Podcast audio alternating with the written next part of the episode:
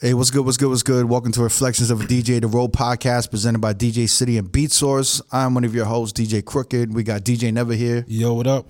We got DJ D Miles. What's good? What's good? We got Jamie the Great. Yeah. We got our associate producer over here on the sidelines, associating, pr- producing. Jamie. We got Nudia. Yes. And then we got a special guest. I've known this dude like over a decade in Yeah. the in the Las Vegas nightlife scene. He's probably one of my favorite uh, EDM house DJs. Yeah. and I think he's one of the best uh, EDM house DJs in the city. Easily. And he's a really fucking good open format DJ when he wants to be. Damn it. I don't know if I'm fucking up his branding, Nah. but he could, he could throw down a good hip hop set when he, Yes. when he wants to. By default. Yeah, yeah. but when he's forced to. Yo, we got the very talented and one of one of the greatest guys I know, DJ Jason Lima. what up, Yes, fam? yes, What's man. good? Yeah. so much, man. Thank you. Thank you, man. Been a mi- it- It's it's been a minute, man. I haven't It's been, seen. it's been a long time. How, when was the last time I saw you?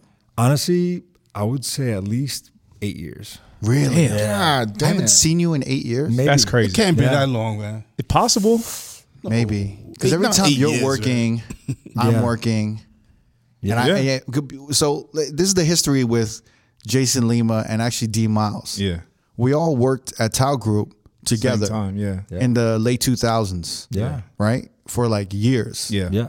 for years to come. We did Tau, we did Lavo, and I think we all started from the bottom there. Yes. And Right. that's how I actually met Lima was because when I started, obviously like everyone else, like we start in the lounge. right. And it would be Jason Lima and he I think he would do like the five to ten. Yeah. And then I would come in and do like the ten to close. And back then the, the close was like whenever the main room would, would finish. which Right. Sometimes it would be four thirty, sometimes it would be five in the morning. Well, let's let's talk about like the way everything was structured, right? Yeah. So when I came into Tau Group, I was actually I, I was coming. So I was previously um, I had a, a one year non compete contract. Yeah. In Vegas, so when I was at Light Group and I was DJing at Jet and Light Mm. in like the 2006 seven, uh, I couldn't work in Vegas for a year. Yeah. And so when I came back, I was at Wet Republic. And before my one year hiatus, I was actually preempted. I was gonna sign with Tao Group to do the main room. Yeah. But when I when I, after the one year was up, it, it was like my stock went down a little bit. so they were like, Started from the bottom. yeah. So they were like, you know, we ain't got the main room for you, Yeah. but you could DJ the restaurant. Yeah. So the way Tao works in Las Vegas is that if you're an entry level DJ, you DJ the restaurant, which is the restaurant hours, Yeah. and then if you graduate that, you go to Opium Room, which was like the side room Yeah. of Tao, Yeah. and then if you graduated that, you you made it to the main room. Yeah. And then a f- few le- years later, they opened Lavo, which is Right. in the Palazzo, and uh, I think they they they put like a hand select of DJs in there as well. right. Yes. So when I started in there, they were like, we, you can do the restaurant. So I started the restaurant, then I moved to opium room. But as we were bouncing around from restaurant to opium room to main room, we were all working together pretty Yeah. much. Yeah. And we- we were all doing restaurant, opium room, sometimes main room. We were just, and we, we'd, be, we'd see each other like three times a week, Yeah. if, Yeah. if anything, right? For Yeah. sure. Yeah. And that's how we knew it because Yeah. Lima, I always knew you as an amazing house DJ, Yeah. right? It's my passion, man. Yeah. But you would do you would have to do open format, you'd have to open for Vice, you'd have to open for whoever was in the in the Yeah. main room, right? Yeah. I mean, I fell into that. I, Yeah. I didn't want to. You didn't want to. No. Yeah. I was asked to, and then they were like, you need to, because someone didn't show up in the opium room once. Mm. And I went up there. I was like, I don't even know what's being played right now. I have no idea. I play like down tempo and I play house. Yeah. So yeah, I, I fell by default, and then they were like, "Yeah, you're not going back to just to playing the restaurant hours, which was like Buddha bar style, which is I was okay with." And So- he was amazing at it too. So Like, what, what what were you initially brought into Tau Group for? So um, there was a, I did a little side party on Wednesdays at Firefly. It was all deep house, And what year is this? Give me a year. 2004. Two thousand four. So and then I did a uh, another lounge in uh, Paris called Risque. Yep. Mm-hmm. I used to play there, and uh, That that was a pretty pretty That big was, club, uh, right? Wait, was it Viscay Chateau? Yeah, Yeah. that was the Shout original. out. yeah, it was a before pretty big Chateau. club. That's Yeah. that's a good like That's a- 1200 12 like 1200 capacity room. I mean, I did this. Actually, I did the side room. It was like the main room was like a cyber kid, and then I, Cyber Kid. I, I did a small lounge, deep house, and so what- house was in the side rooms, right? At always this in the side- time, yeah, it was At this- always it in was the side already room. phasing out. It was on its way out. Like you know, main room was always open format. so by the mid 2000s in Vegas, Yeah, it was. the house room was going to the side room, Yeah, right? it was nothing going on. How long? So let's talk about your history. How long you been in Vegas? I've been in Vegas since 2001. 2001. Yeah. And where you- where you from? I'm from Miami. Miami. Yeah, I'm. Uh, I left Miami. Born and raised. I was born and raised in Miami. And yeah, I I read in like a interview that you you know your mom's kind of was like she got you to fall in love with music, pretty Yeah, much, right? Yeah, my mom was like a. She was the one that was playing vinyl in my house. My dad's always been like a intellect. Like he likes reading books. He likes yeah. My mom likes playing music, so she would always play records for her friends and break new like salsa and stuff like, or be like the guy, the one that had the gold pieces of vinyl. Yeah. What, what's your background? Colombian. Colombian. Yeah, both my Damn. parents. Yeah, my, I was wondering that. Yeah. yeah, my parents are both from uh, Medellin, Colombia. Oh wow. Nice. That accent came out. Yeah. Yeah. so that was like, you know, watching her flex her favorite records to her friends was like, wow, she had, he would only play gold pieces of music. Like, this is the best. Um, so, you know, that was my cheap thrill watching that because my dad would go to work and she would play music. But uh, yeah, that's how, that was my one thing. I would like record tapes at the house. I didn't buy records. I recorded the tape. Like I would wait for the song to come out. boom. Yeah, yeah, yeah. But uh, Yeah. And then did you start DJing in Miami? I started like doing it as a hobby in Miami, and then I moved here, and uh, you know, just kind of like weasel my way into a couple gigs for free and doing like that. What Just- Uh, made you What made you come to Vegas?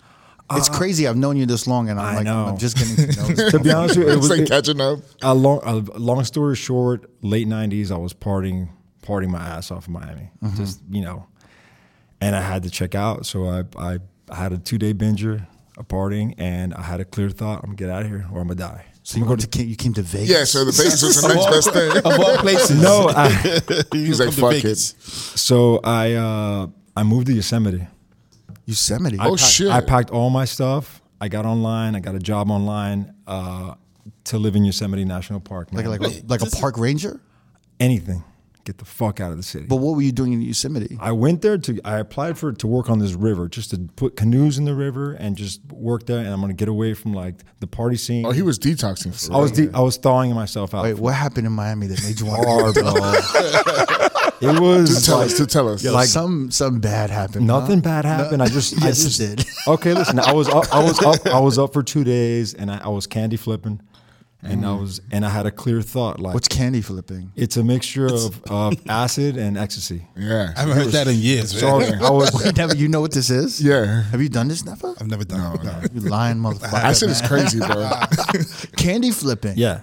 So what does that do? So what I was doing like ecstasy for a day for like over twenty four hours, and then I took some acid. So then it was like Wait, how old how old are you at this? I was like twenty three, Damn. and I just said, Wait, it was the acid that made you think don't differently, know. right? Yeah, because I feel like that will open up, like, Yeah. yeah, yeah, yeah. Yeah, yeah. It was That's like what people say. It was it was like the feeling of like you know. So when- I've heard. You know when you wake up and you're like, oh, I'm breaking up with her.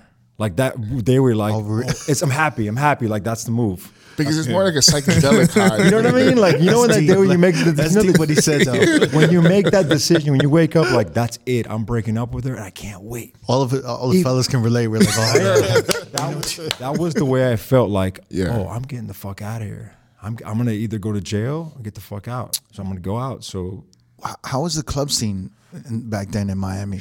in Like, Miami that it you- was like, just- it was nuts. you Yeah. were just going out. And Yeah, just- it was, great. like it was house. It was you know it was partying. It was What clubs is popping? Like Space? Oh, Space hasn't opened up yet. This was like ni- this shit. was in '99. So I was going Oh, wow. to, to to some of the parties that were pre-space and uh, this place called Groove Jet and another place. Oh, yeah, called- Groove Jet. That's, Yeah, yeah. Um, Andrew Sassone, old spot. yeah, so that's- yeah, He was the doorman there. yeah, always Andrew Sesson. uh, yeah, bro. So Do you remember him at the door? yeah, You do? yeah. I remember one day I was Are wearing, Oh, you on the list? Did you- I was wearing the sa- oh, one day I walked up. He was wearing the same shirt. I was wearing the same shirt, and he's like, you're not getting in. I was like, Because you shop at the same places and shit. yeah. Well, that one particular day we were wearing like the same outfit. You're not getting in. Yeah, man.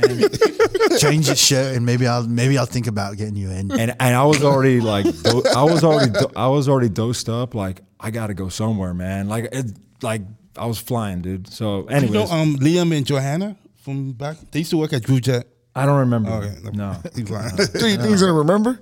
You remember Andrew? Candy flipping all the time. I mean, no, I really wasn't Kenny flipping all the time. But anyways, uh, I moved out of there. I got out of there. I got I lived in Yosemite for a year. I just needed to check out of the cities. And then I went to LA for a year, did that for one year, and I came here on vacation. I'm like, this is like a young Miami. New, yeah. uh, it hadn't been taken over yet, and I felt like this is an opportunity because LA felt like it was it- like everybody had their roots in there, and it didn't feel enough for me. I wasn't an actor or anything like that, but Right. came here and I just winged it, man. Worked in Mandalay Bay, worked bartending, s- you know, waiting tables, Rum Jungle. I worked at Rum Jungle. I was a bartender. I was a server. Wow. and you were just alone. I, I, I came with a roommate that I lived in LA, but we we moved out here together. Yeah, just him and I. And was the plan that you were like, I want to DJ? No, it was just fun. It was a fun city to be like just I, I was DJing, but it was never like this is my career. It was just like this is what I do for fun. I love it, but I gotta make money. I gotta figure out life. So you're like bartending in Rum Jungle. Are you listening to the DJ? You're right. loving Michael it. Toast, old guy like the old school. Wow. Michael I don't like- Toast. oh yeah. yeah. Michael Toast, those guys like uh uh, remember uh, what's his name? Randy R, R Randy RTM or something like that. Then we had Hollywood, we had R O B. Hollywood, yeah. yeah. So I started working R.O.B.? ROB. So I got hired at Ghost Bar to work there just to do like the odd shifts. And I was just in there playing house and they're like, yo, you got to slow down with the house. We need to hear like 50 Cent in the club. And I'm like, what? So I, I would go to Hip hop site. hip hop site. I was going, I'm like, I need the hottest hip hop records, man. It's like 50 Cent in the club, you know. Who was All- working there? Five. Five was working there. So f- you were going to five. yeah, I mean, he doesn't even And remember. his stone lazy ass was like, getting you all the hip hop. they were handpicking. He's like, this- the, the 40, 50 cent is over there. Yeah, exactly. so I winged it for a while there, and then I got let go. I got let go from Ghost World. Like, yo, you play way too much house. You got to go. And I was, I was heartbroken. I've never been fired by any job in my life. That was the first job I've ever been fired from. And if you had Twitter, you would have went off on them. You would- if you had Twitter, you would have shit all over Ghost I Bar, mean, right? nah. That's the that's the weird shit though, right? If we all had I know. Twitter and all of Things these- would have been different. All of these things that That's your happened journal to right us, there. Yeah, yeah, yeah. we would have been on Twitter shitting on I it. know, right? could be. Shit with Ghost Bar was racism, they Ghost hate- Bar was crazy then, right? Because you, you that was like that was like in the real world days. and all that 2002, shit, yeah. 2002, 2003, I was at Ghost Bar. I left there. Ghost Bar was in the Palms. The Palms It was was basically cracking. Oh, I was the first time I saw AM. I had never heard of him. I was like, who is this guy? He was a mate. You know, I'd seen Vice. this was Fat AM, like Chubby yeah, he AM. was thick. yeah, I mean, it was. It was thick. I love Remember that. back on the Tu- they did a Tuesday party there at uh, at the Palm. Right, right, right, right. It was by the pool. Anyways, I saw a bunch of guys come out, never heard of them, and uh, ROB Hollywood. They were always killing it on the, you know, their weekend parties, and I left there. Like I said, I was doing the, this lounge. Ironically, somebody got some guy came in was talking to me, and he's like, "Hey, let me buy you a drink." I'm like, "I don't drink. I'd already quit drinking," and uh, it ended up being Omar. Omar Galliano. Galliano. OG. Omar Galliano. Uh, that same night at Risque, like tonight's your last night, man. I'm like, why? We have another DJ coming in. I was like, Jesus. So I call Omar. He's like, come in for an audition, and then that, so uh, Omar Galliano, it was the music director at Tao Group, he was, right? And now he's with Mac Agency. and now he's over there at- uh, Yeah, yeah. on the record. So, Omar was there. Was he like recruiting you? he at the time it felt like some weird guy trying to buy me a drink, and I'm like, I don't drink, man. But you thought he was. She trying felt to- like he was hitting on you. I, I felt- a little trying bit, to a little bit, a little bit. Hey, come over here. Let let me buy a drink. He just, I'm like, I don't drink. He's like, "Can I buy-" and I was like, no. But he gave me his card, and on the way out, I'm like, you know what? Let me call this guy up. Uh, and I said, He was like that. Did the car say Tao Las Vegas already? Yeah. The Tao hadn't opened yet, right? It hadn't, but there had been an advertisement for it to open up for years there. Uh, Right. I knew it was going to be something. It had been like, you know, 9 11 had just happened. So this is like 2005, early 2005. Yeah. So I started there in the lounge, just playing d- like acid jazz, down tempo with some lighthouse, and then I was done at 10 p.m. So the lounge was a restaurant, though, right? it was the restaurant, and people were stopped there to get a drink before they get set. But at the time, Tao was like the hottest. Yeah. Like every That lounge celebrity was- wanted to be there. It was- Right. Um, and I did that for years. for years. Just I was content. Five to ten, I got home, I was good. How many days did you I spend? did it about two nights a week, Friday and nights a Saturday, and then I was bartending and waiting tables at Rum Juggle, This whole time you were sober. sober. Damn. I thought out, man. I no more. Yos- Yosemite cleaned them up, bro. I mean, it did. It did. I I mean, mean, that, that makes sense why you were cool with the lounge because the energy was just chill. Yeah. you could just go in there, do your thing musically. You weren't like popping, bo- watching people pop bottles and No. thinking about drinking. I wasn't interested Yeah. at all, at all. And there was really not that much of an electronic scene here either. So that's why I started doing my side party at Firefly.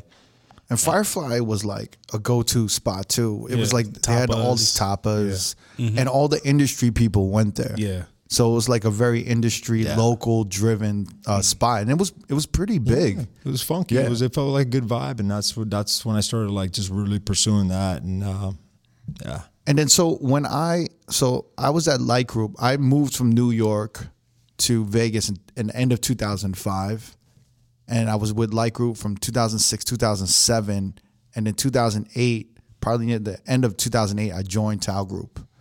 So in that time, in the in the three years, you went from the lounge, and did, did they start moving you to? they started moving me into the opium room, and then maybe some opening sets, which I didn't always feel comfortable with. I'm like, I'm the wrong person because I, c- you know, Darren was so talented. He was already January, you were in, you were opening at that time, or what? Yeah, I just started because I was doing What year did you start? 08. Oh wait, Yeah, same summer as of me. 08. And so like I would me and J- me and Lima became friends because we would always cross paths in the lounge. I would I would finish off the night when he would be done at ten o'clock, and then they slowly You- Oh, moved. and then me you up. do the club the club night the club hours yeah so he'd do the dinner hours and then you'd come and then you do the club ten thirty to hours. close, which would be crazy at that time. Yeah. 'cause ten to four a.m. just- that lounge felt like a club. Yeah. it was insane. so at tao at this point was literally i mean this club in the beginning was so hot it had three rooms Yeah, Mm-hmm, it had the lounge restaurant which was kind of the first floor and then there was the opium room which was the second floor on the side Yeah. and then there was the main room on the second floor and then they started opening up Tower Beach at night. That's how crazy it was too. oh so they have four, Four rooms, four And they all four were insanely packed. Yeah, I mean the lounges. is God like if you, damn. if you couldn't get in, that's where you would stay.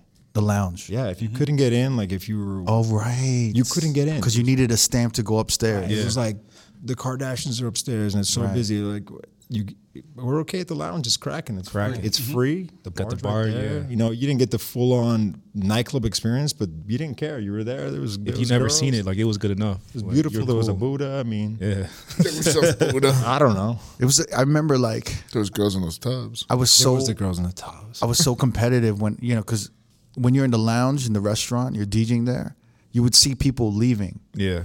So my my thing was like, oh, I'm gonna get, I'm Gotta gonna keep 'em. Keep I'm gonna get the guys and all, all the girls when they walk through my room before they leave. Yeah.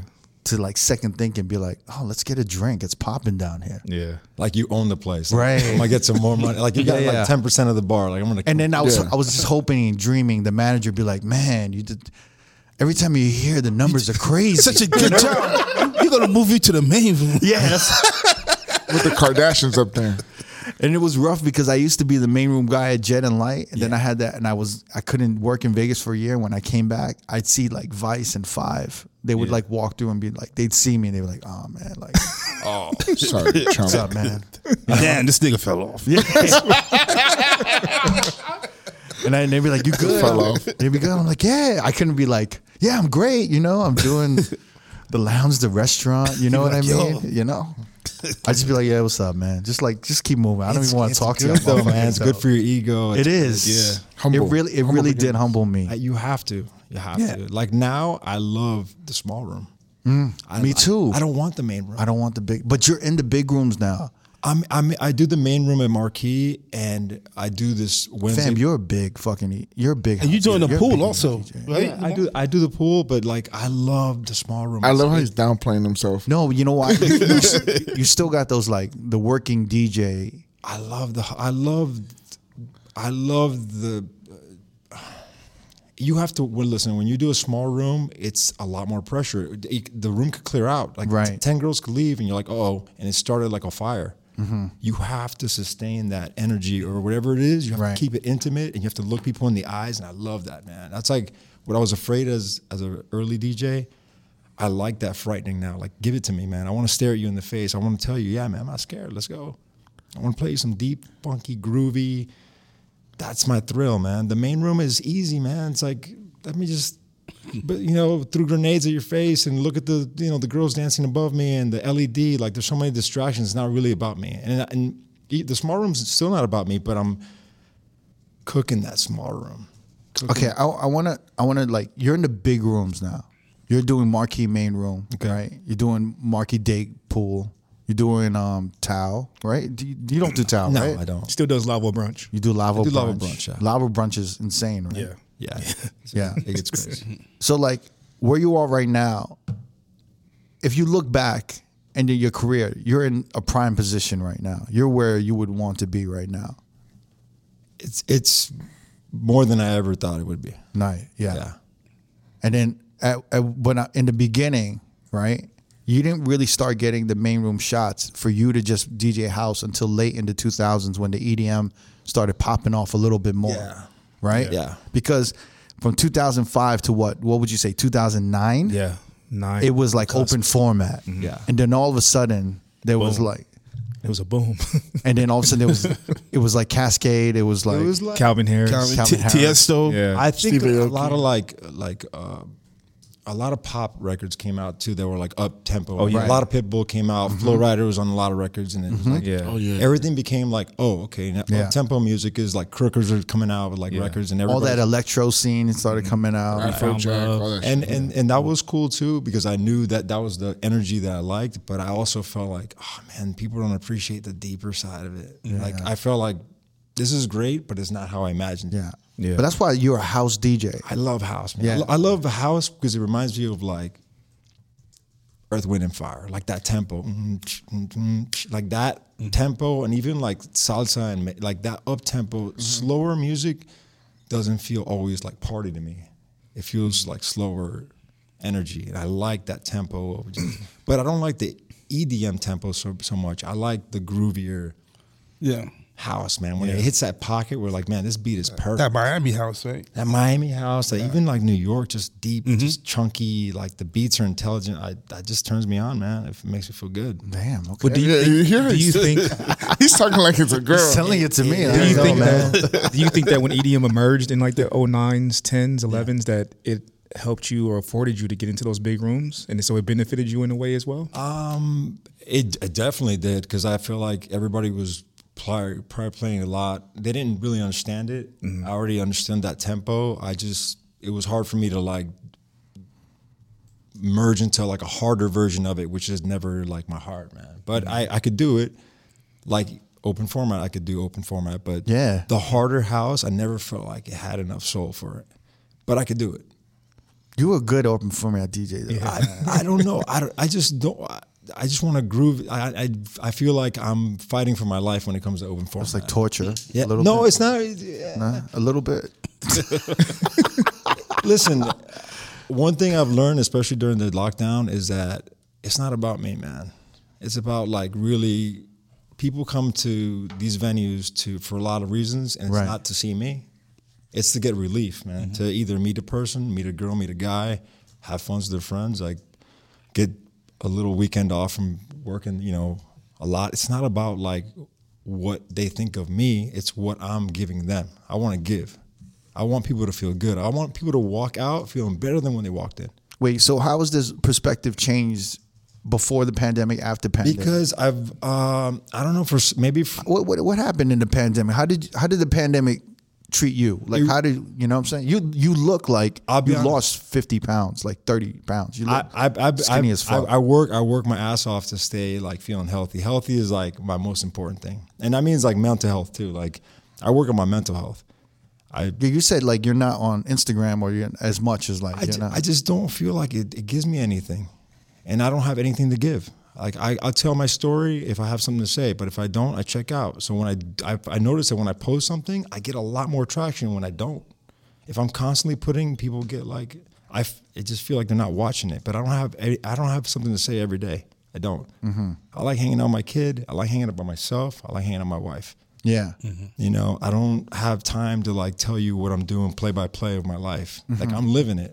I'm I'm kind of in the same like a, like area that you are Yeah. with social media right now. I I don't. I, I think it's the older we get, we starting to feel that way. Because I feel this absolute same way you do. Yeah. Just I think I find it- entertain yeah. them. I- who am I? Who am I entertaining? right. Mm-hmm. I'm not here to tap dance for you all day. I can't. It's exhausting to me. is. Yeah. yeah. But it really seems like younger people are doing it relentlessly. Oh, yeah. and that even tires me even more, right? Especially when like a DJ is like nonstop posting or Yeah.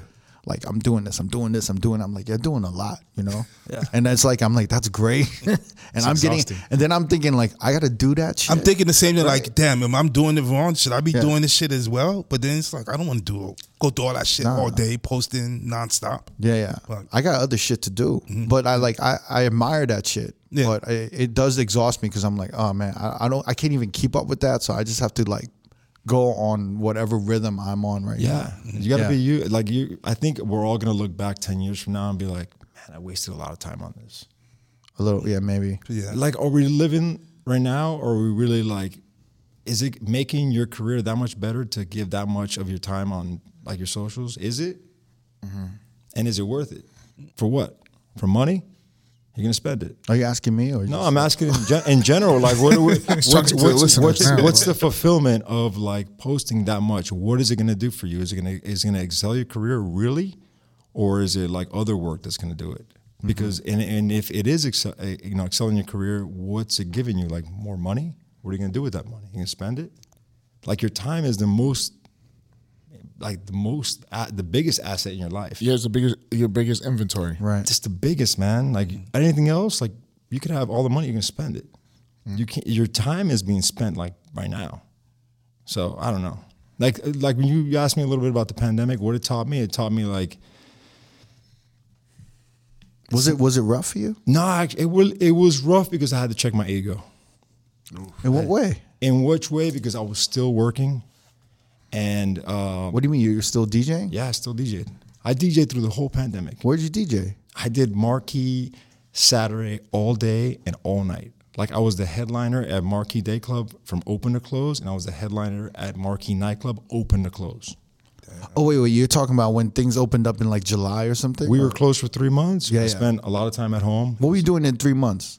cooking, eating, working out. I really, I kind of loved the first three s- months of the pandemic. I did not like. I that. liked You didn't it. like that it? was the I was- worst fucking time. I enjoyed it. I fucking loved it. Work wise, did you love it? I loved podcast wise, it. it was the It was worst. like a vacation. Yeah. I've never not I never woke up. I needed it so bad. Yeah, because every day every morning I wake up, I'm like, what do I have to do? What do I have to do? I forgot something. And then like for three months I was like what am I gonna cook today? can't, can't go nowhere. Okay, so have you ever have you ever lived through like a like a hurricane or been through like a mat like a something out of control like Some Miami shit now. like some Miami like in Miami when when there's a there's hurricane I'm in from Miami, LA, you're bro. shut down. Okay, when, when I lived through like a hurricane in Miami, Yeah. and it was similar to it, like three days of like fuck, we have no power. was it Hurricane Andrew? Yeah, Mm-hmm. I lived through Andrew. Okay.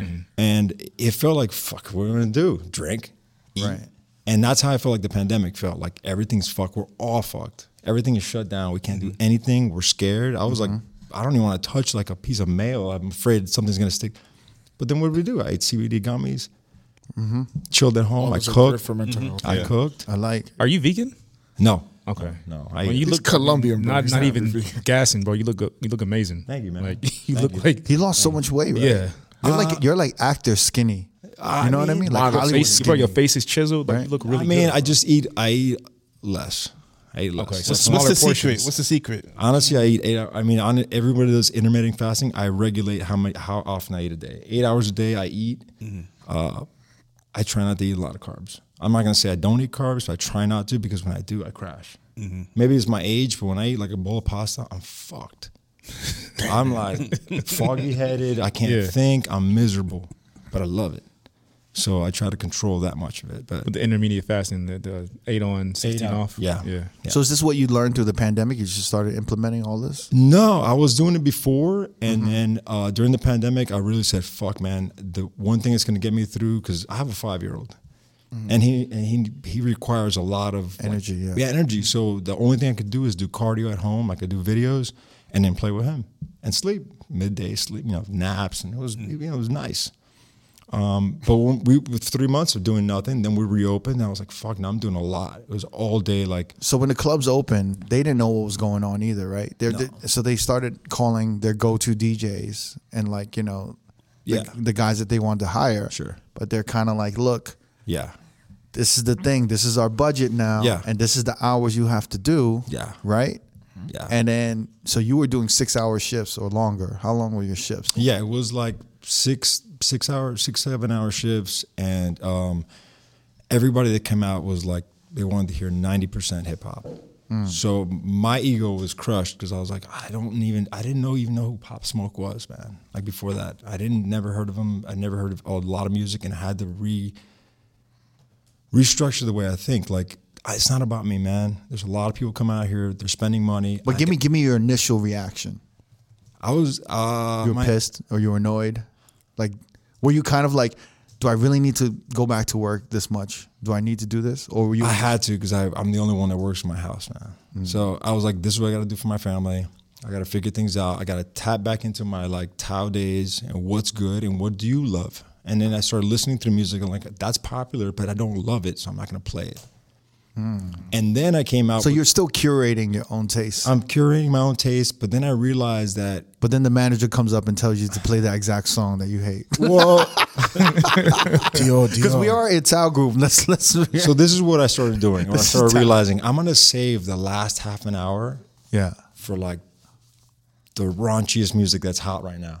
Everything that I hate, I'm gonna play it, and then we're gonna sto- stay open later. And if we stay open later, I'm gonna get paid a little bit more. So that's what I started doing. That's a good tactic, man. I'm gonna save what they want so bad, and then give it to them at the end. At the end, everyone's gonna pop bottles, and we're gonna have to stay open later. And I knew if we stayed open a little later, I could charge a little bit more. So that was my tactic, man. Just keep them like That that's not how Vegas clubs work though. Like Vegas clubs, like I remember DJing till six AM at Vegas clubs. They wouldn't give me extra if we stayed open. Well, Mm-hmm. uh, you got to remember, like it, it got really got scaled back to really low. It- like our, our what I was making was very low. Rates, man. Mm-hmm. The rates went down, but I will say that I've never. And again, it was it was by default. Like the kids that were coming out, they really I I, I they believed that I loved what I was doing Mm. because I was telling like, I mean, I microdose a lot of mushrooms. Honestly, I do. And Do you it's- drink? Do you drink no, still? no, no drinking. No. Did you were you drinking when we when we were DJing together? Never. You never did. Yeah, he not not that I remember either. Never. I quit. I quit for ten years. I fell off the wagon in 2012 for one year. I went hard for a year and then I quit again. So it's been almost. What was the trigger? Jack and Coke. How do you how do you not drink for ten years and then have a drink for a whole year? I mean, honestly, What happened? it was two. It was a bad thing and a good thing. The good, the good thing is that my career was where I wanted to be. It was two years of playing at a mega nightclub with all electronic music and Right. being exposed to some of the top tier talent that I never thought I would play with. Yeah, you were, you were opening for like Eric Murillo, Murillo and- uh, Cascade, Rest in peace, Murillo, by the way. yeah, Mm-hmm. yeah right. Armin van Buren. Armin, all these guys, and guys I never really cared about, but respected and learned a lot. Right. But then my dad got sick, so it was like this is something amazing, and this is something really sad. And then I was like, how do I handle that? And then I just had kind of like a breaking point. Like I didn't care. I got actually I got an award. I got an award for best DJ in Vegas at the time. 2012, right? Yeah, 2012, and I though. got it, and I wasn't even happy about it. I was like, my dad's dying. He didn't die. He made it through. He's good. But at the Hmm. Oh, that's time, dope. I was like, who cares, man? Fucking kids just fucking out this. and then you just started I drinking. just Mm-hmm. took one shot, and I had never DJed on. I had never did professionally DJ with any drinks on. And man, I was like, oh, this is kind of nice. Kinda- yeah, Takes the edge off. a little bit. right? Just calm the nerves, but I was, right? but I had already, I already had already like, um, accepted being sober. Like to me, it's like I'm playing with kids that are drunk. I'm not the one that's drunk. But then I was like, okay, this is cool. And then I started traveling a little bit, which I never had. Like n- Marquee Sydney, I'm like, but then I just started blacking out. Like everyone, how do you control that? When you once you open that door, it's bad, man. So I woke up, I woke up in Mark in Sydney after Mar- after playing Marquee Sydney, and I don't remember anything, man. And my room was full of beer bottles, oh shit. and I had blood in my hand. What? I was like, "Who was here? What happened?" and then I, ga- I came back. I'm like, "That's it, man. Done." Oh, shit. I'm done again. So you had a hell of a year. Like, It was one year went hard. I mean, blood in your hand, waking blood, and when you wake Nah. up and there's blood, That's a wake up call. Yeah, yeah, like what the fuck is this? you got to start evaluating what the fuck Yeah. you're doing when you're waking up and there's blood and shit. Yeah. I mean, Bottles all over the room. I mean, I don't mean to get all Yo, but serious I ain't about gonna, it, but I ain't gonna lie. Like we had some some nights at Marquee when they first opened. Yeah. like I'm talking like Even we had Yeah. fun, fun ass times at Marquee town, was yo. fun, yeah. yeah. yo, Marquee was It really was. insane, bro. 2012 was insane. We had some good names in there. I mean, the boombox was like, Yeah, Yes. that's the I was gonna prime of say, the like- boombox. Yeah, The boombox room was like Because at the time, that was really the only spot that was playing hip hop. yeah, right? Mm-hmm. on the strip. Yeah, on the strip, aside from making trades after hours, that felt like a like a little like its own nightclub. it was. yeah. its own Sure. nightclub. It was like the common people were. Yeah. Like, we don't want to hear like what's going on. And even me, I'd be like, this is the this is. Yeah, fun. you would come hang out down there and just chill. I like- played Fridays there. Yeah, I played Fridays. I That's was right. jealous. Like, man, we have Cascade upstairs, and I'm downstairs playing with like a bunch of basketball players, and, and they and they're believing that I love this. Like, who the fuck is French French Boom- Montana? boombox room. It is in Marquee. It was like the hip hop room. right? Yes. It's downstairs. Yeah. It's and I felt like it opened the door for a lot of clubs to start having a hip hop room afterwards. You know Not what I mean? really. Nah, Jet had the hip hop room. Okay, so I, back I in didn't. the days. Yeah, you're right. Um, Jet. Yeah. They Them- did. They little That- side, that's the side room. Yeah. Oh, the That was like side all room. hip-hop, Yeah, yeah. yeah. yeah. It's so weird because like when I first moved to Vegas, the house was in the side room, and then in the But Spanish. Mm-hmm. Jet had the two side rooms. Yeah. You know, Yeah. But but it was like the house was in the ho- uh, side rooms when One I of them, first yeah. Mm-hmm. moved out in 2005, and then Yeah. in the span of like five six years, house was in the main room and hip hop was on the side rooms. yeah. And then there was like, yeah, I remember there was a time when us house uh, hip hop DJs, open format DJs, we had to be like, are we going to become house DJs? Or are we going to stay open format and shit like that? And I remember that time, and that's when you were like, that's when you were shining. You were like, nah, I remember. I don't, man. I don't. I You're being humble right now. no, no, no. No, you man. were shining. You was it was like the, the moment when you, when you started It was it was scary. man. headlining. It was you were scary. scared. Yeah, a little bit.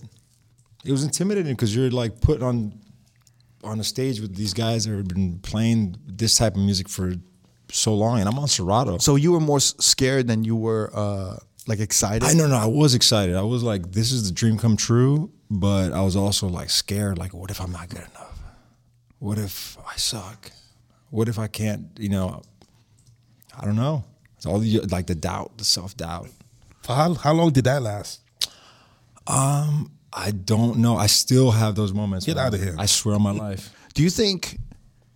Do you think maybe that some of the operations in Vegas, some of the operators in Vegas who are running some of the nightclubs and the nightlife, do you think they they they sometimes with like maybe their resident DJs or the local DJs, do they kind of marginalize them a little bit or maybe fuck with them a little bit more than and it? Because I remember like, dude, it was rough in the er- in the mid two thousands and the.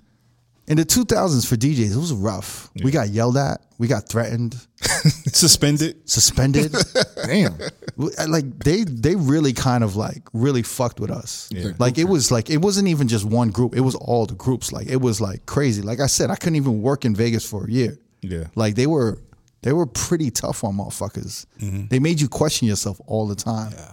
Do you think that kind of growing into a scene like that? Because that was very different from New York. Because when I came from New York, management and operators actually they really respected the DJs. And then when I moved to Vegas, it was like, whoa! I was getting yelled at. I was uh, I remember I was DJing at one venue. And the manager was like playing my song. It was the what was it? The, the Mm-hmm. I know the song. the, Um, it was uh, Betty Davis eyes. Betty Davis eyes. I don't know how I remember that shit, but So every night the manager wanted me to play Betty Davis eyes. Like opening or whenever they No, at the end of the night, like Oh. if I'm if like when they close, he's like, you know, Bet Betty Davis eyes right now. Remember the way he talks? yeah, just like that. Hey, Crooked, you know, what to- you know what song to play? Just play Betty Davis eyes right now. And he you was know? Oh. drunk by that time of the night. And then so I that would- made it worse. All of us had to play it, and I think one night he disappeared, and I closed up, and I had my backpack, and he just wa- waltzed in, and he was just like, "Where the fuck you going? Get on the fucking turntables and play my Betty Davis eyes right now." And then he like like exactly like that. And you were with me. I was, yeah. And I was like, yo, are you serious? He's like, if you don't fucking play Bed Davis Eyes right now, you're never gonna work in this fucking city again. You're never gonna work any fucking where. You're gonna go back to whatever fucking shithole you lived in or some shit in New York. And he just went. He was like he was going off and I looked at Never, and I was like maybe here for like maybe like I was here for two months or three I'm, months. I'm trying to Something like decipher that. the fucking accent. I don't know who the fuck. no. it is. I'm like, who could it? He's actually a really good guy. Okay. but he Is was, It, it was a dark time. It was a dark time. Okay. And I remember looking at him like, yo, like this is how y'all talk Help to me. motherfuckers. And I think I just left. You bro. left, yeah. And he was And pissed. he was yelling on my way out like a movie. Like you're never working this town again. You're dying. You're dead. You're dead. You know, Or like the hangover. and then I had like, Traumatic and then I have a call the next day, and then they're like, uh, "So something happened last night. You know what happened? Because they want me to fire you." And I'm like, "Yo, I just moved out here. Y'all gonna fucking fire me?" And then I explained the situation. Like, let me take care of it. They're like, "Next time, just hook up your computer and play, the, play the fucking song." And I was like, Fucking "You know what?" whore. I was like, "All right." but it was like that, right? I mean, listen, it's. I think it's like that everywhere. And maybe not in our days coming up, like, or maybe not in the '90s and early 2000s. Maybe uh, I just think the stakes are higher out here. The money's bigger, yeah. Mm-hmm. and uh, they're just afraid of like what we're afraid of, which is like a wildfire of people leaving. Which you know what? It's taken me a long time to recognize. Like, it takes a lot to get in the fucking club. You got to stand in line. You got to buy a table, or you got to pay to get in, or you got to get a drink, or you got to go through security, and you got to go to an elevator. Like, We, you we're could- not even talking about coach check either. Right. Yeah, that, like, right? It's like, They're gonna lose your jacket. I've had that mad times, yo. Yeah. How many times have we been out, even when you want to go out, and you've been through five steps to get to where you want to be, and if you really want to change your mind, you're like, nah, fuck that. Even if it's I across, did You Too did much too to get in much. here. Yeah. Yeah. You pay for parking or whatever. yeah. e, even if it's across the street, like it might be cold, like you might be in New York, like nah. So y- I have to remind myself sometimes, like nah, they're not leaving. Nah, they'll sit through this one out. They might not like this song, but they're letting you know they're gonna. You're gonna trust- hear this fucking house music. Yeah, you're God gonna damn it. no, but like, it, listen, if it's open format, it's different. Like, I think you gotta s- watch the energy, or I, I like to watch the energy. Like, is this changing? Are they still excited? Are they getting numb to this? But when it comes to like what you're doing as like what you love, you have to trust what you're doing. Like that's where you're going. And if they if they trust you from like a few songs, they're gonna trust you through a couple songs they don't like, because they they already know this guy's got de- you know he's got decent taste. I love how zen you are. Man. No, yeah, right. Mental health, man. Let me tell you, those shrooms. But yo, yo, I, I, know, I, those shrooms and CBD I will, oils. the shrooms help. I, will say the shrooms. I know the 2000s Jason Lima though. You had to put motherfuckers in check sometimes. Oh yeah, I still do. Yeah, I still do. there's, there's there's times where you like motherfuckers come up to you and you're like, and you were like, yo, don't talk to me like that, right? Yeah. Yeah. Like big dudes, big dogs. No. Yeah. But But the thing, he does look intimidating though. He looks like he'll fuck you up. no, no, I'm just intense. I'm an intense person. I can't be an intense person. I can't. I mean what I say and I say what I mean. Like when I look at you in the eye, I mean it. Like, I'm scared. no. Kirby, But hold you know, me. You know what I've learned though? Like, I mean, he was he was huskier too a little Oh bit. wow. listen. No, but now he looks like he really can beat your ass. nah, no, no. Listen, when I No, when- but, but the thing He's is, Colombian too, bro. Pablo Escobar, the cartels. in, in Vegas, like you kind of got to take people's shit. a little bit. You got to take people's shit. And I've just learned that uh, being out here, like if someone yells at me, back in the day, I'd be like, yo, who the fuck are you? Like, who who the fuck are you? I'd be like that. Now I'm just like, okay. And then they'll walk away and I'd be like, someone just yelled at me. Is he important? Like, that's what you have to do now. Yeah. You literally have to, like, Yeah, you have to check, Mm-hmm. fact check them. yeah. I, I That happens to me all the time now. And I'm just kind of like, uh, all right, okay, cool. I just got my ass chewed up for no fucking reason. And then I just got to text or email someone the next day, like, hey, who was the What was that about? the chubby guy with the glasses and the blue suit, like yelling at me. And they're like, "Oh yeah, he's in one of the investors." I'm like, "I got it. I understand now." You know what happens too? What I've learned that even when you go off on like a, let's say a group of girls or some guy that's being obnoxious, like if I go off on them or I bite back, I take it home. I just owned it. I just stuck it to me, and I'm gonna wake up and I'm gonna think about it when I wake up. Like, man, that motherfucker, I can't believe it. But if I, you know, just hey, man, I'm not gonna do that, man. Just kind of brush them off, like, dude, it's not gonna happen. I'm sorry. Like, I just don't. It doesn't stick to me. He's not mad at me. I made peace with him. What is all these changes now? That You, what- what- you, Damn, that you weren't sounds like- always like this. No, I know. Is I- it because you, you just told me earlier? It's because you don't jerk off anymore. Like you don't watch porn anymore. He doesn't watch I didn't- porn no more. No, I, I don't watch porn anymore. I do jerk off in emergency situ- situations.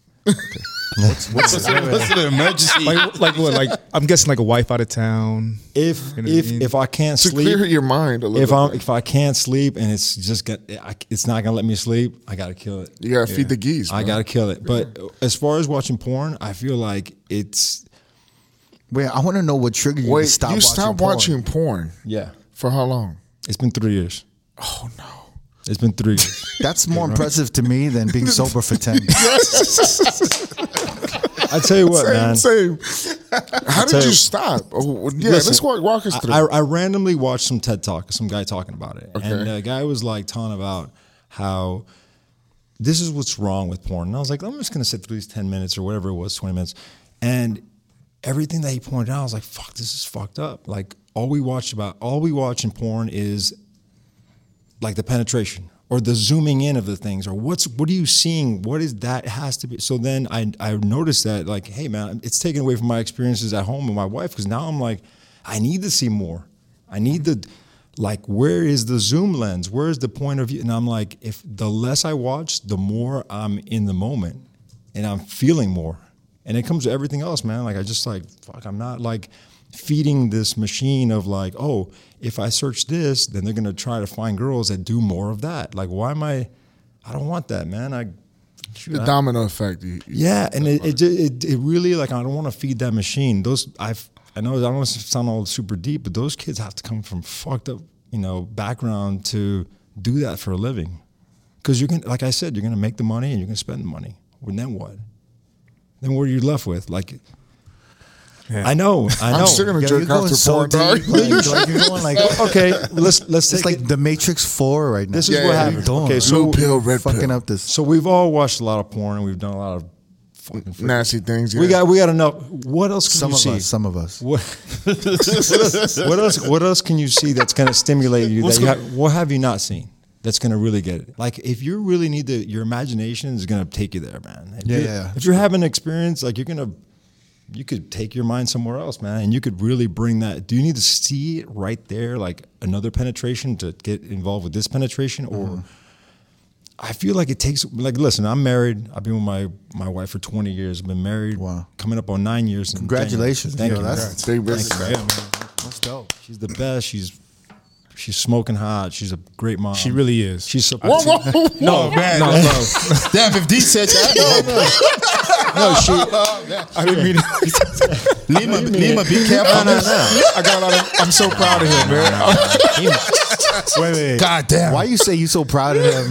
No, because when I when I see, I remember we had a Christmas party maybe. And I, was Oh, like, I was like, damn, like Lima you got him a good one. Like she's beautiful. Yeah, yeah, Listen, yeah. I remember before they even had a kid, he was like, yeah, man, like we're not ready for a kid. I think we're trying to figure out if we want to get a dog.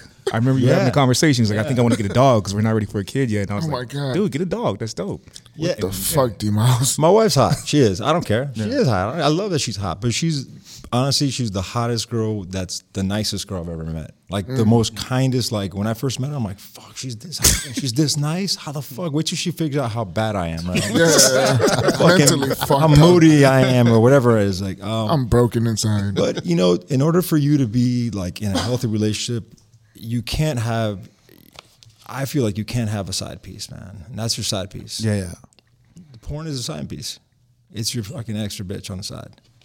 And the more you get there, the and you know, over time, like you want your relationship to be like still here, not be more about your side piece. And you can't be 50-50 or even 30-70. You gotta be so I've had enough of that side piece. I I'm good. I like my girl. I want to be with her till I'm old. She's putting up with me and, and in my old age, my grumpiness, or whatever it is I you know crazy shit I do, and she supports me, man. When I first met her, I didn't have a car. I was dragging around fucking crates through the Paris, you know, like. I don't want to fuck that up, man.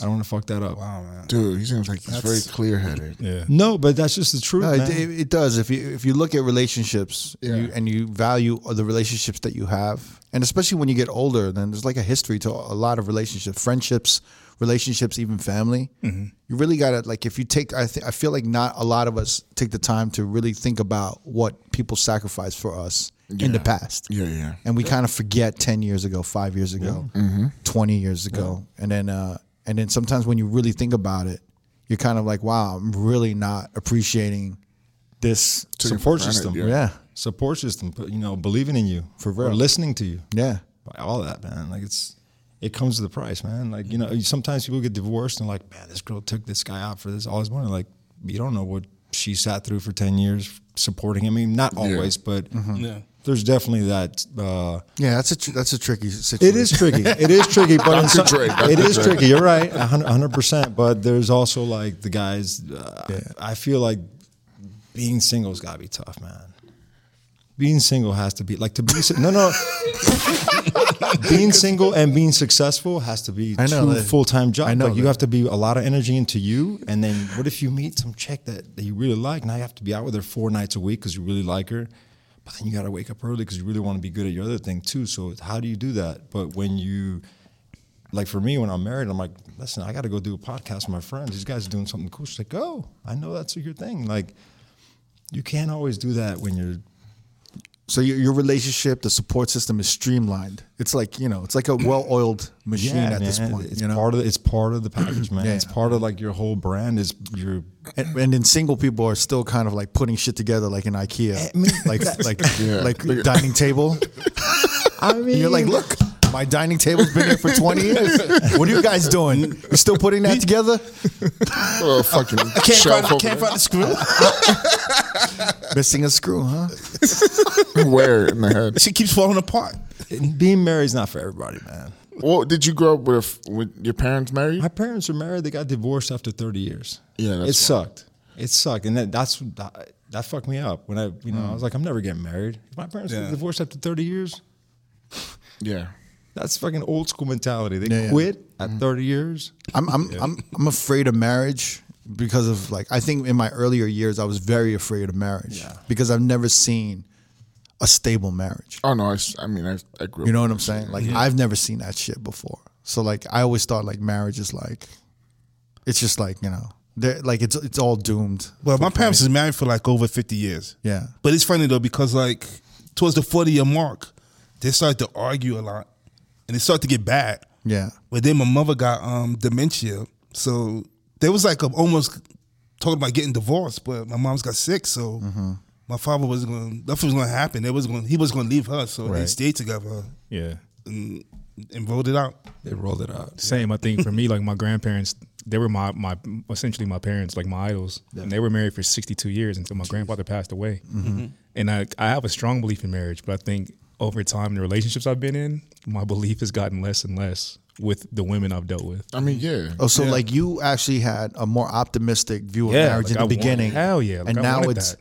now now it's It's diminished. Yeah, done. dissipating a little bit. I still believe in it, but it's just like my faith in it Yeah, yeah. has has dwindled. Well, I still have it. You know, my parents been married for 36 years now. So I'm like, I see it. So I believe in it. But I get where he's coming from, though. Because I, I believe in marriage and I believe that's not for everybody. But I do believe that I can obtain it and s- really stick with it because I've seen it growing up. So, I mean, get, getting married is easy. Staying married. yeah. How do you stay married?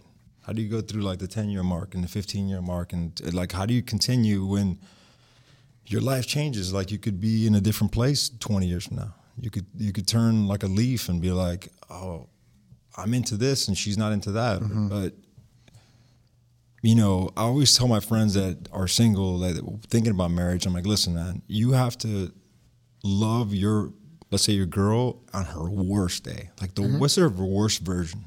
Yeah. mm-hmm. And what's your best version? That's a range. Can is that the is that the range you want to live in? Because it's going to get progressively worse. She's going to get more of this and more of that. Mm-hmm.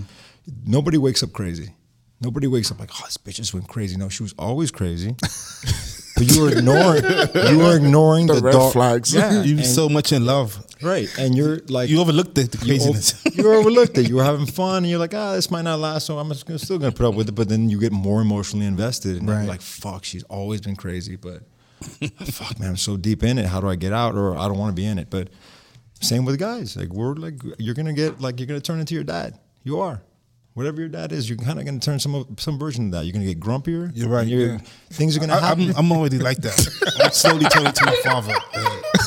I'm not happy about Look at that. his face changed. but can she put up with that? It's weird though. You you it just kind of you started getting really really grumpy recently. Yeah, But exactly. Do you know man. why? I was never like that. When it, after the was it because of the pandemic or was it after? I don't know. Maybe No, because I, during the, I was maybe staying a little with. bit before the pandemic, but it got worse during the pandemic. But yeah, Yeah. and I, I'm trying. Like one day, I was like trying to figure out. wh- I, I don't want to get turned into my father. He's he was always grumpy, mad, cursing people out, and I'm starting to get like that. And I'm just like, I was I was What- never what- like that. What was the guy's name in the Honeymooners?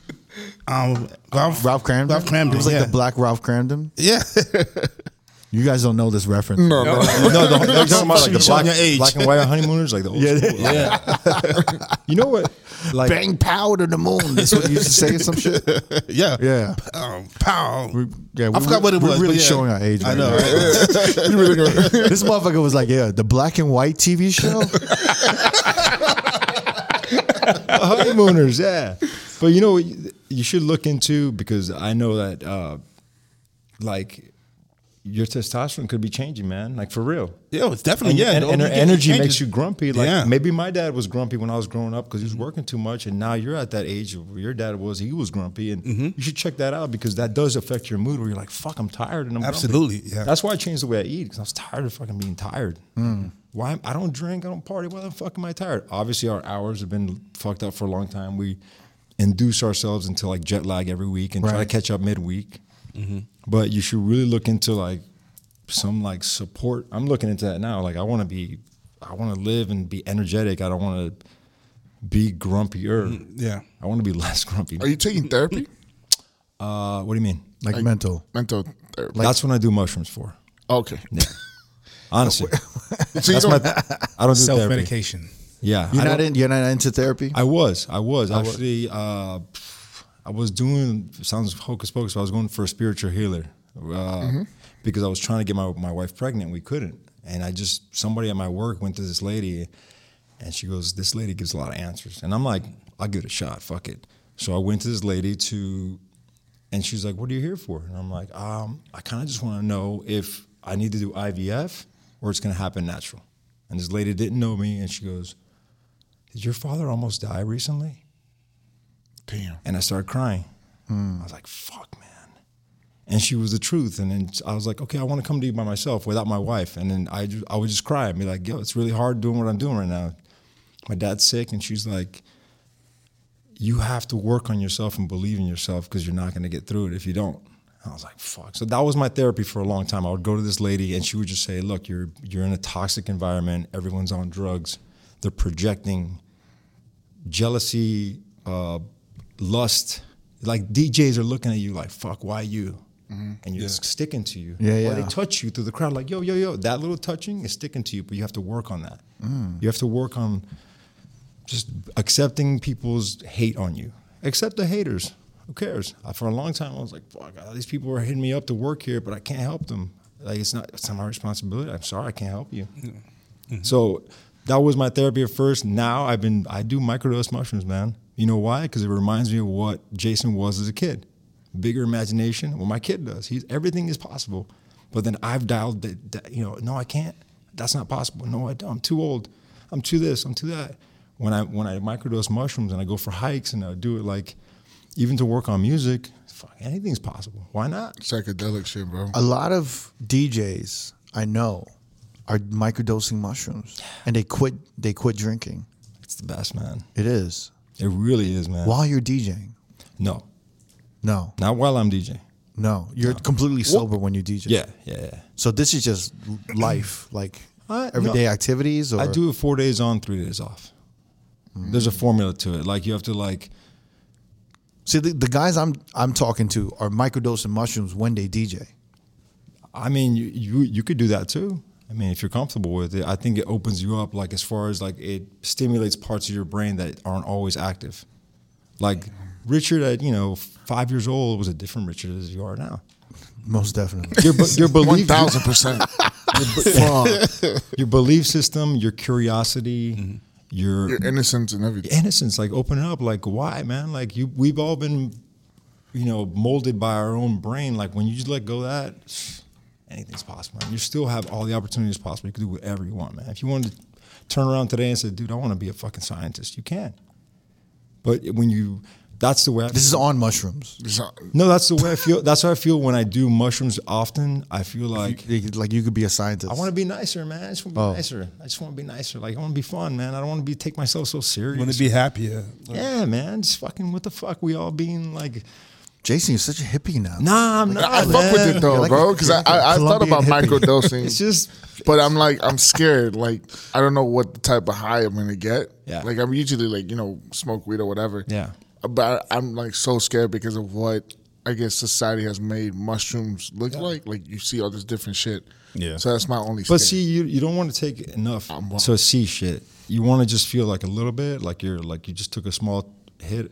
Or, I, mean, some, I don't like weed. It, it's, it doesn't work for me psychoactively. Like it makes me feel like like a schizophrenic. you, you're smoking the wrong things. But yeah. I've tried it all. Okay. I don't like it numbs me. I don't want to be numb. I want to feel more. I want to feel the beat. I want to feel music. I want to be like I want to hear triple beats. I don't want to feel like uh like I don't want that's just- just to me. But when I do mushrooms, I feel like I feel light. I feel fun. just feel like young again. Like you know, it just opens up my brain where I don't like I'm not I'm not um, self sabotaging because I self sabotage myself. Nah, I can't. Nah, I'm not good enough. Nah, like there's nobody talks to you more than you. Who talks to you more than you? That's a bar. Yeah. Who's the coach? Who's the coach? Right? You got that coach has to be fun. That guy in your head has to be fun. Otherwise, no one else is gonna see that guy. So God damn. when I do mushrooms, I'm more fun to Jason. I'm a nicer. I'm nicer to Jason. I believe in Jason and I trust Jason.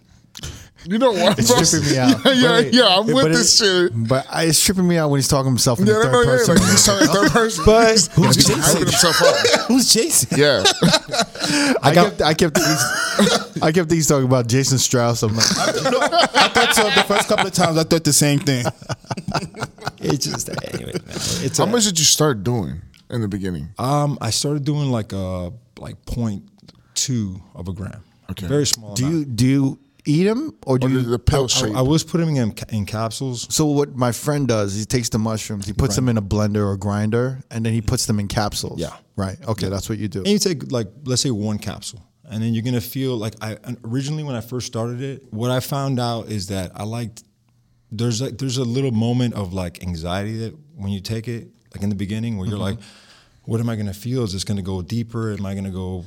Am I gonna get weird? So what I started doing is waking up like at four in the morning, taking them, and going back to bed. And then I would get through that part and then wake up like, whoa, I feel good. So when you wake up, you still feel it. That's, I mean, I would dream on it. Like I would go back, I'd go- wake up, like take a little bit, and then like close my eyes and I kind of drift off, but have like a really vivid kind of like dream, and then wake up and play with my kid. I'm like, I feel great. Let's go to school, and then Daddy, look at that, yeah, or whatever. I'd come back and work on some music. I'm like, I feel, just feel good. I feel like that Zen moment, right? Yeah. And then I got used to that, and then I would take them in the morning, like you know, right after I drop off my kid at school, take some and feel good. Work on some music or look for some music. Um, now, now and then, when my wife's out of town or if I, I do a traveling gig, I'll pick a day and I'll take a heroic dose. what is this? A what? A heroic dose, like a Heroic. heroic. Like, I, Double? I want to be scared. Oh no no. I want, I want to go deep. You want to see where it's going to take you. Yeah, I want to go deep. I want to get lost, and I want to find myself too. Like that's just, I, I get a thrill from that. I'm, I know I'm not gonna die. So what's what's happened when you did that? Um, I meditate and I'll just I get scared. I've cried before. I let go some stuff. Like okay, like I get to the truth of like some stuff I've been holding on to, or Mm-hmm. you know maybe some s- fears of my life, or maybe losing my parents, whatever it is. Like I've the, my darkest fears. I go and I deal with it. I sit on it, and I get through that storm. Man, I come out like I feel good. Damn, I need that shit, bro.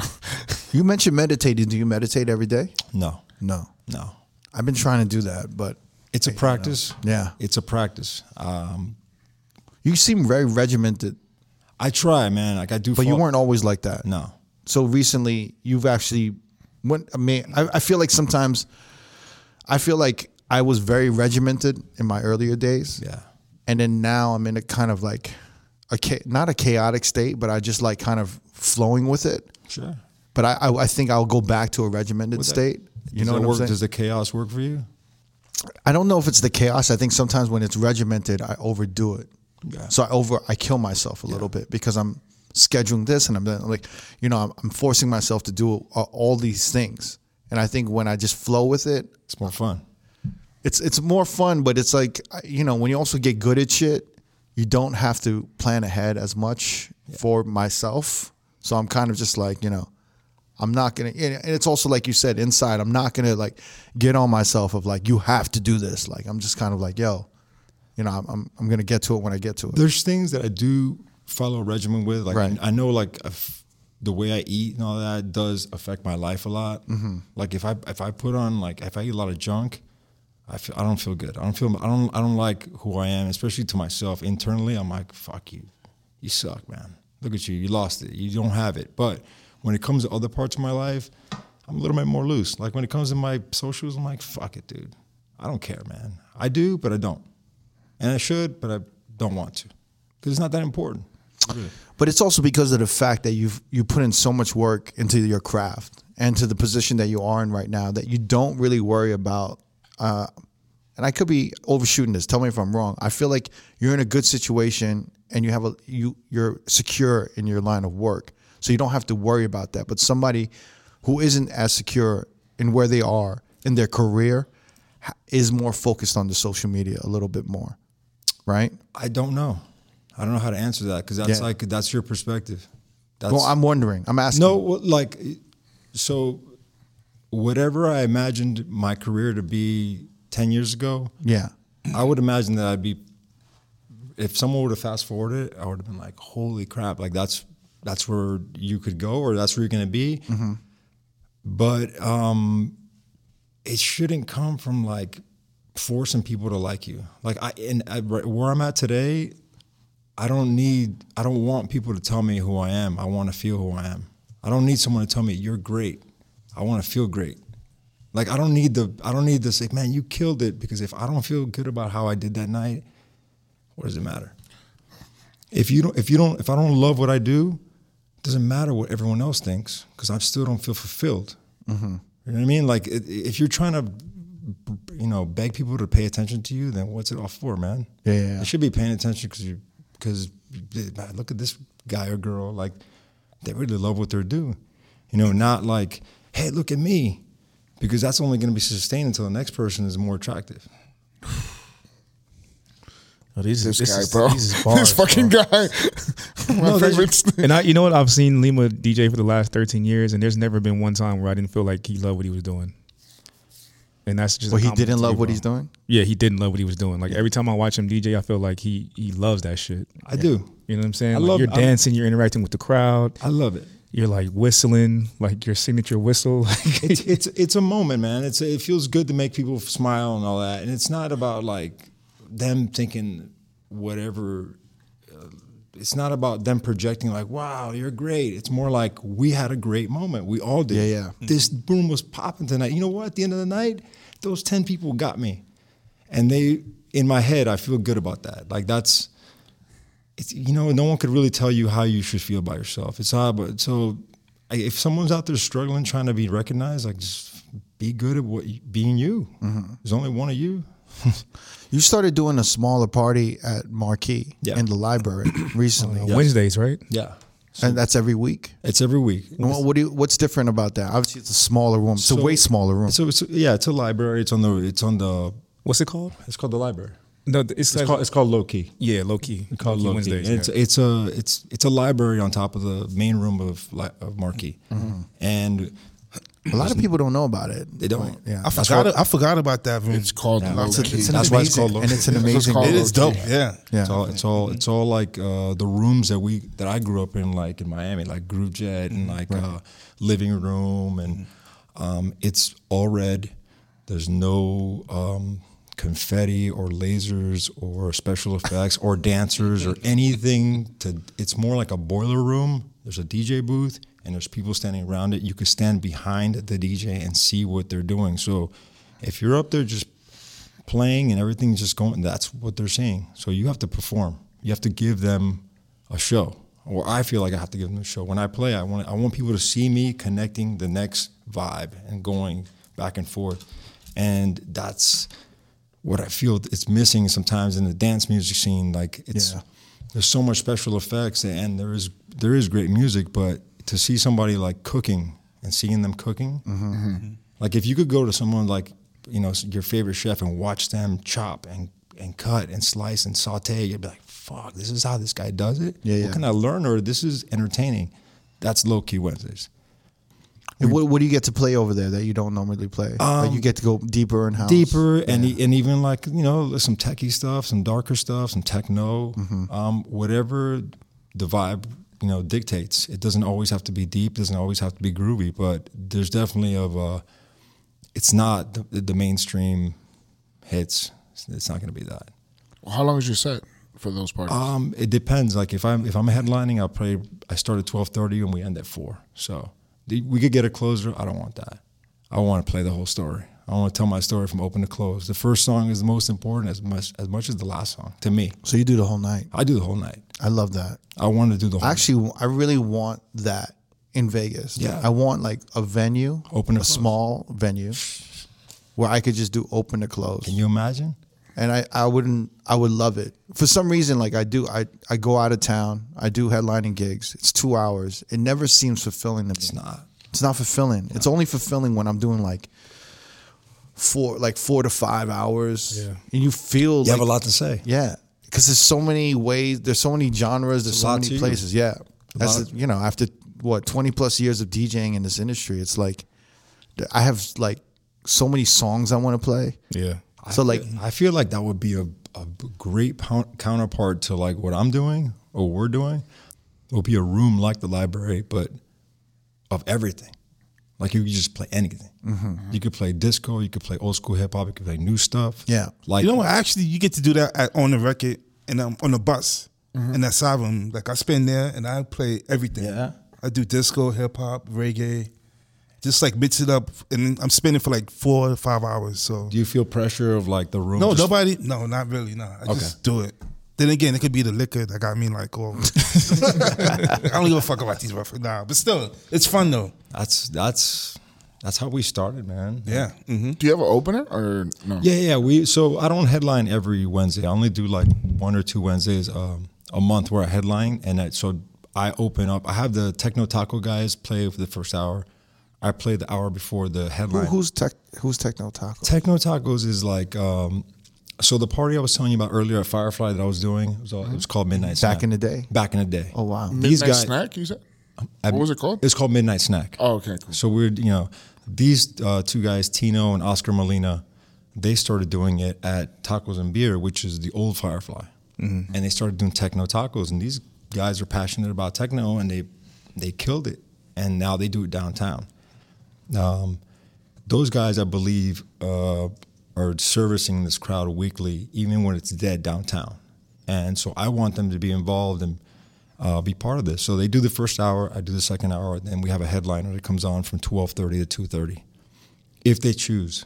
If they want to play longer, they can. Sometimes they do, sometimes they don't. But if they Mm-hmm. get off, I'm gonna make sure that room stays like hot, and I want it to be fun and service whatever needs to be done in that room to keep it like exciting and Mm-hmm. you know because i've seen a lot of djs they come in and not just where i'm playing now but you know the passion's not there they're just there to make their two hour check and go Yeah, yeah, yeah. or to do their exact set like would you do that exact set back when you first started you want to play as long as you can right you want your people to like see you and what you do so yeah it's every wednesday it's called low key wednesdays it's fun man it's like my little my little baby When I saw you launching it on uh, social media, you, you you did post about it on. Yes. Yeah, He did. Yeah, yeah, yeah, yeah. yeah no, I have to. One of the rare posts that you post up on on IG. I was like really happy for you Thank that you. like uh, you had your own platform or you had your own party that you Thank could you. that you could do pretty much kind of as you know whatever you wanted with it.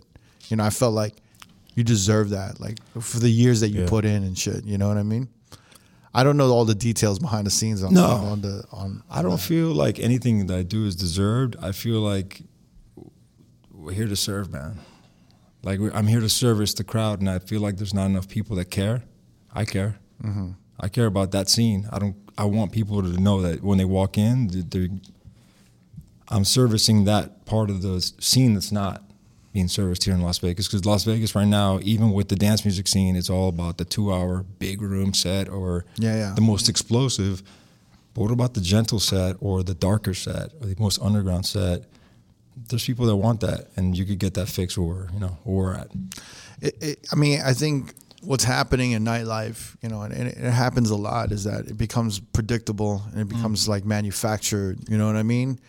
And then I think sometimes DJs are f- are afraid to have their own voice, so they Mm. continue to emulate what is like what somebody else is doing. Sure. Mm. So like if these this DJ's you know successful, I'll do exactly what he does. That works. That works. Yeah. You know what I'm saying? And Mm-hmm. it just kind of like spirals, and you start seeing the same DJs. They're all playing the same way, and they're doing the same. You know, like when I go out nowadays in Vegas. I'm an asshole. huh, what do you mean you're an asshole? No, I'm an asshole. I go out. I'm like, this sucks. this song sucks. Or this is What, again. you, what I'm noticing is that the EDM or house that they're playing is more of a soundtrack to the cryo and the confetti than it actually is the music. yeah. So some of the songs that the DJs are playing, I don't even know what the song is. I don't know what remix this is. It's just some filler joint that has a big build up and a huge hit. And it's just for the cryo. Yeah. Yeah. And it's just one of those things where the DJs are like, all right, this is a filler joint. I play this when they need cryo. And then I play like all this other, all these All the other hits. hits. And then I do another cryo hit. Yeah. But then you, you kind of, yeah, right? Yeah, yeah. It's uh, you know, the, I think nightlife in Las Vegas is designed right now for the stimulation. Like it's, and it's around bottle service. See, I think it's I, I think it's actually built around a social media re, like video recap or a, or a photo. You know, they want that to capture those that thing. They want They want that moment. they want the crowd. They want the per, the hands in the air from the crowd. They want the best looking DJ up there. They want all the, these elements that creates, you know, a good recap video or re, or a good recap photo to promote more of their events. If that if that makes any sense, could but be. it but it's but it makes sense. You know what I mean? It's like a movie trailer or whatever the fuck you want. You know, they, they're gonna put the best moments in there, Yeah. The Yeah. hottest And they- girl, right? the best looking dude, that's chiseled or something like that. and then they have that big action sequence, and it's like, yo, I want to see that movie, right? Yeah. And it's the same thing. It's When they kind of go like- there, yeah. Yeah, it's the same thing that the, the I think a lot of the Vegas venues is, which is understandable. Like I get it. I get But the I also benefit. feel like a lot of this, um, a lot of this, you know, nightlife is built around egos. of course. about like the, the the bottle service crowd is the ego. This is what I'm doing. This is what I'm spending. Look at my table. Look how many Mm-hmm. girls I have, and that's that's not that's the opposite of what like nightlife should be, man. It should be like you know what, man. I need to get out here and feel good. And go out and just like that's not gonna make you feel good. You're not gonna feel good to be just surrounded by a bunch of girls for one night, maybe, but maybe the next day it's like, eh. do you do go out like and I, I'm an asshole when I go out. Like in my head, are you just I'm- overanalyzing everything? Oh, yeah, everything. Like, why is this guy? We just talked about this, right? yeah, So- like I'm, I'm, I'm. I, e, even if I don't want to, I'm paying attention. Like, fuck this. I heard that, I heard that little mess up right there. Or, Yeah. that speaker's broken. that, that subwoofer's rattling. You can't help but be a critic. Can't help it, man. But but I do go out sometimes and and really like enjoy. Let's say even for open format, I'm like, man, I never even heard these songs, and I kind of like it. They're, they're kind of hood, but I kind of like it, man. Like it hits me, and so sometimes I do. Sometimes I do. Yeah. Not all the time, but um, the big EDM shows I don't go. Like I just can't, man. I just went to Life is Beautiful, and I was walking around like, what is going on? even like I hate to say, it, but one of my favorite rappers was was up there, and the sound was so distorted. I was like, What ASAP? no. Uh, it was uh, ludicrous, and it just the- the- ah, man it was distorted. He was talking a lot. He was trying to get like both sides of the crowd hyped, and I was like, dude, just just perform, man. He talked a little bit of politics too. I was like, no, Play stand up. it, yeah, it was Throw just, them both. yeah. He was talking about how many hits- Move, bitch. I wanted to. I want. anyways, man, I even when I go out like for festivals, it's just like. mm, I don't. I've, I've gone to the festivals. I only go like if like if like someone gives me passes, and if it's like kind of the like artist or behind the scenes pass, because I I don't So I don't want to like I just I've been. Fuck it. It's just so chaotic when you're not behind the scenes Yeah. and you get to roam and shit. Like it's just too much. But every time I've gone and I've been so grateful that I've gotten the passes. yeah, But every time I'm gone, I'm I've, it's just it's never hit me to like wow, this is an amazing experience. Yeah. It's just kind of like oh, this is kind of like I should be thrilled right now. I should be like more impressed, but I'm not, and I don't know. I don't know if I'm spoiled. I don't know what it is. Okay, It's so check not- this out. yeah, This is what happened to me that night of Life is Beautiful. Uh, my wife and I, we got a babysitter, and I took a little bit of mushrooms. I gave her more than, I, than she should have had, but she was enjoying it. She was like, "This is great," and she was actually enjoying some of it. And then she's like, "Let's let's just go." I'm like, I, I hate what's going. I don't really love what's going on. So we left there. I was good. We drove to the Bootlegger Bistro on Las Vegas Boulevard. Fuck, man. There was this old man playing piano, and I get goosebumps. This guy was old man playing piano and a little Korean man playing the bass and I wanted to cry, man. I sat down, I threw him a hundred bucks. I'm like, "You're amazing, thank you." And I sat there with my wife for two hours, just like doom, doom, doom, doom, doom, doom. Just that's all it takes, man. All it takes is just a piano and a bass, and with my lady. Yo, Crooked got so much pride that you said a Korean. no, it- and it was No, actually, in my head, I said maybe he was Vietnamese. I don't know. no, he confirmed that this guy. the only reason I know he was Korean because he asked me where I was from. I Oh, said, my family's from Colombia. And he's like, oh, we don't have any songs from Colombia. I'm like, I don't want you to play anything from me. Mm-hmm. I want you to play you. Just do.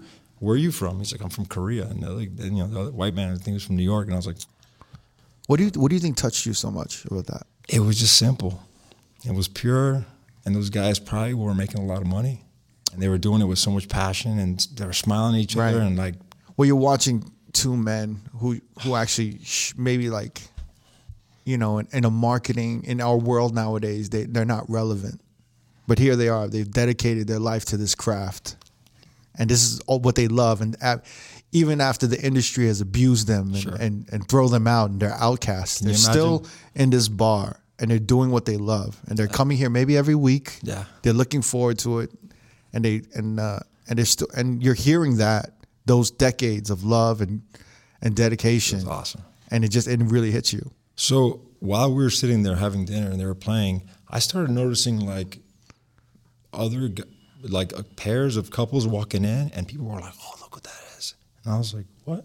How do I not?" That? So there were other performers, maybe from the strip or maybe that I don't recognize, that were like old school characters. Yeah. Oh, came to hear these guys. Like, wow. they've got to be good. And those guys were all tipping like, "Hey, like, hey, how are you?" Like they all knew each other. They were supporting like older. So cat- wait, this bootleggers. What night of the week is it? It was Saturday night. Saturday night. Saturday night.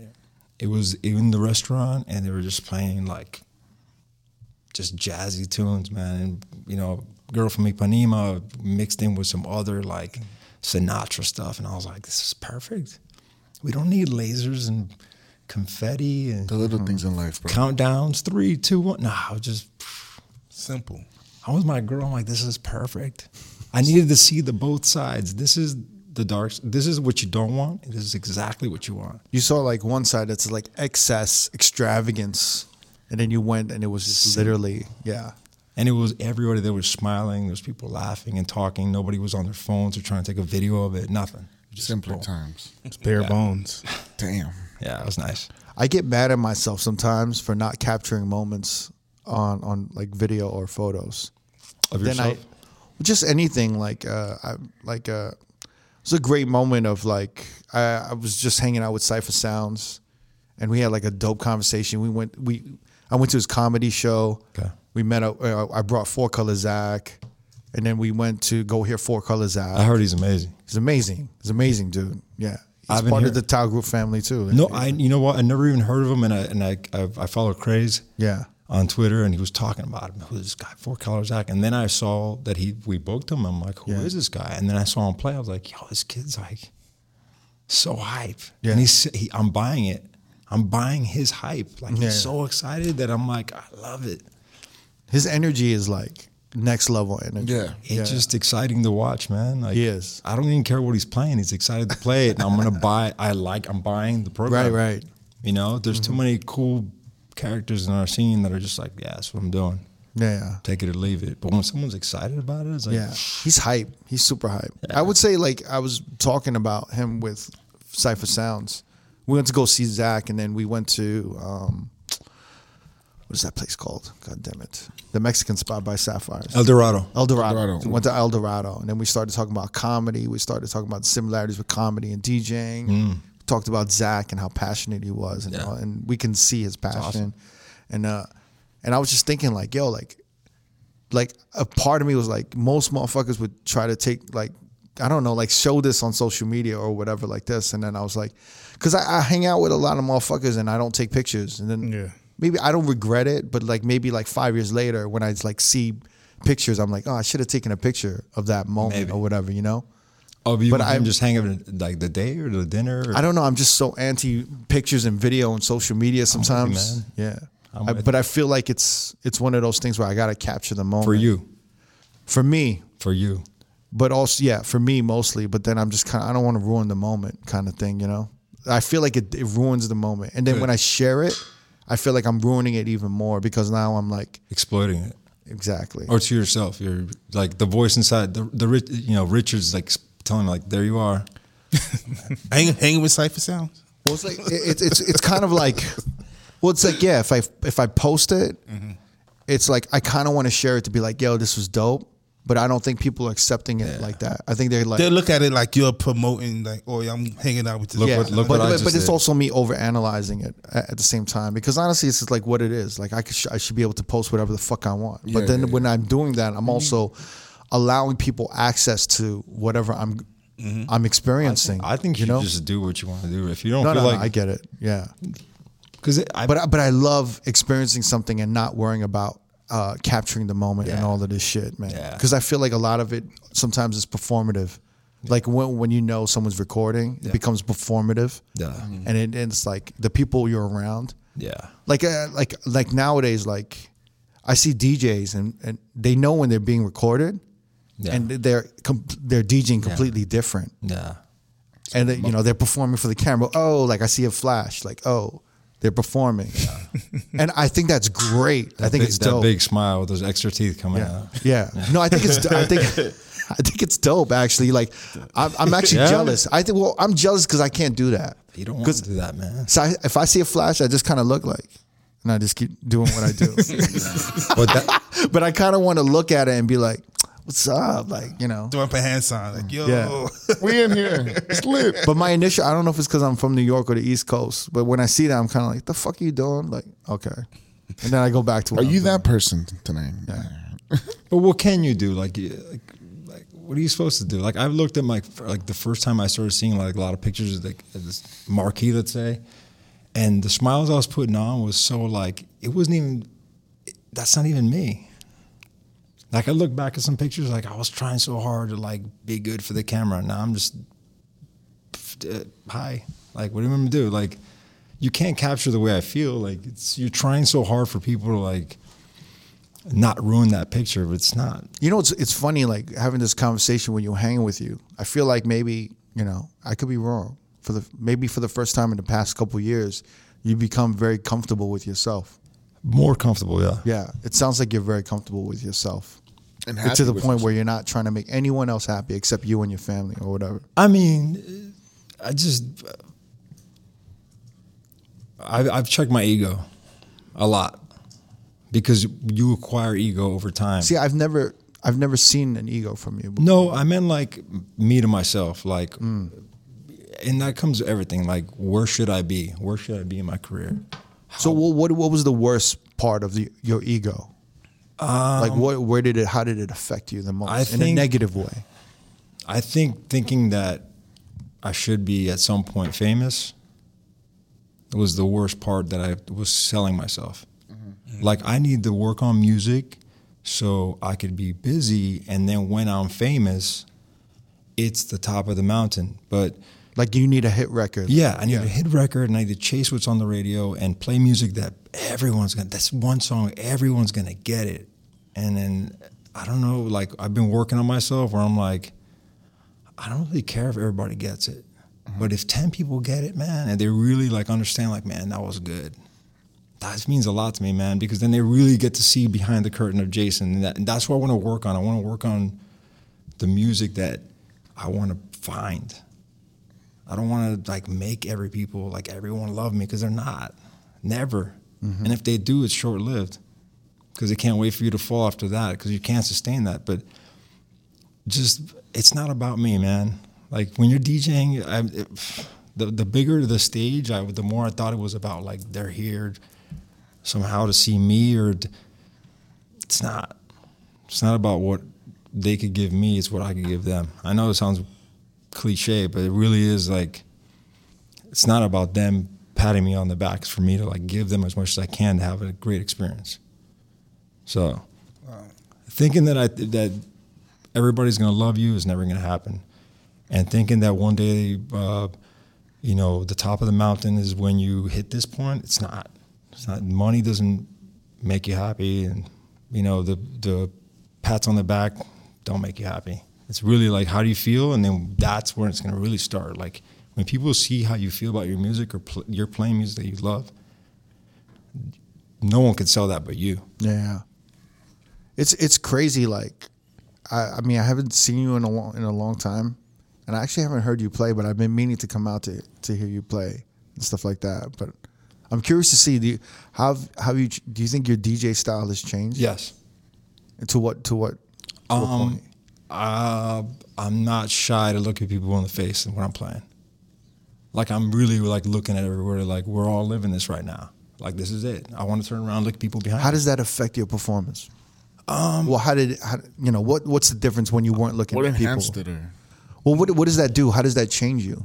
How does that change the way you, you're DJing when you're I looking? feel like there's like little moments that I can't even explain. Like just even talking about it, I, I feel like, especially like in the library, like I love looking as far as I can from the room in the back corner, and there's one guy that's like kind of digging what you're doing, but he's having a drink, and I'm like, "What up?"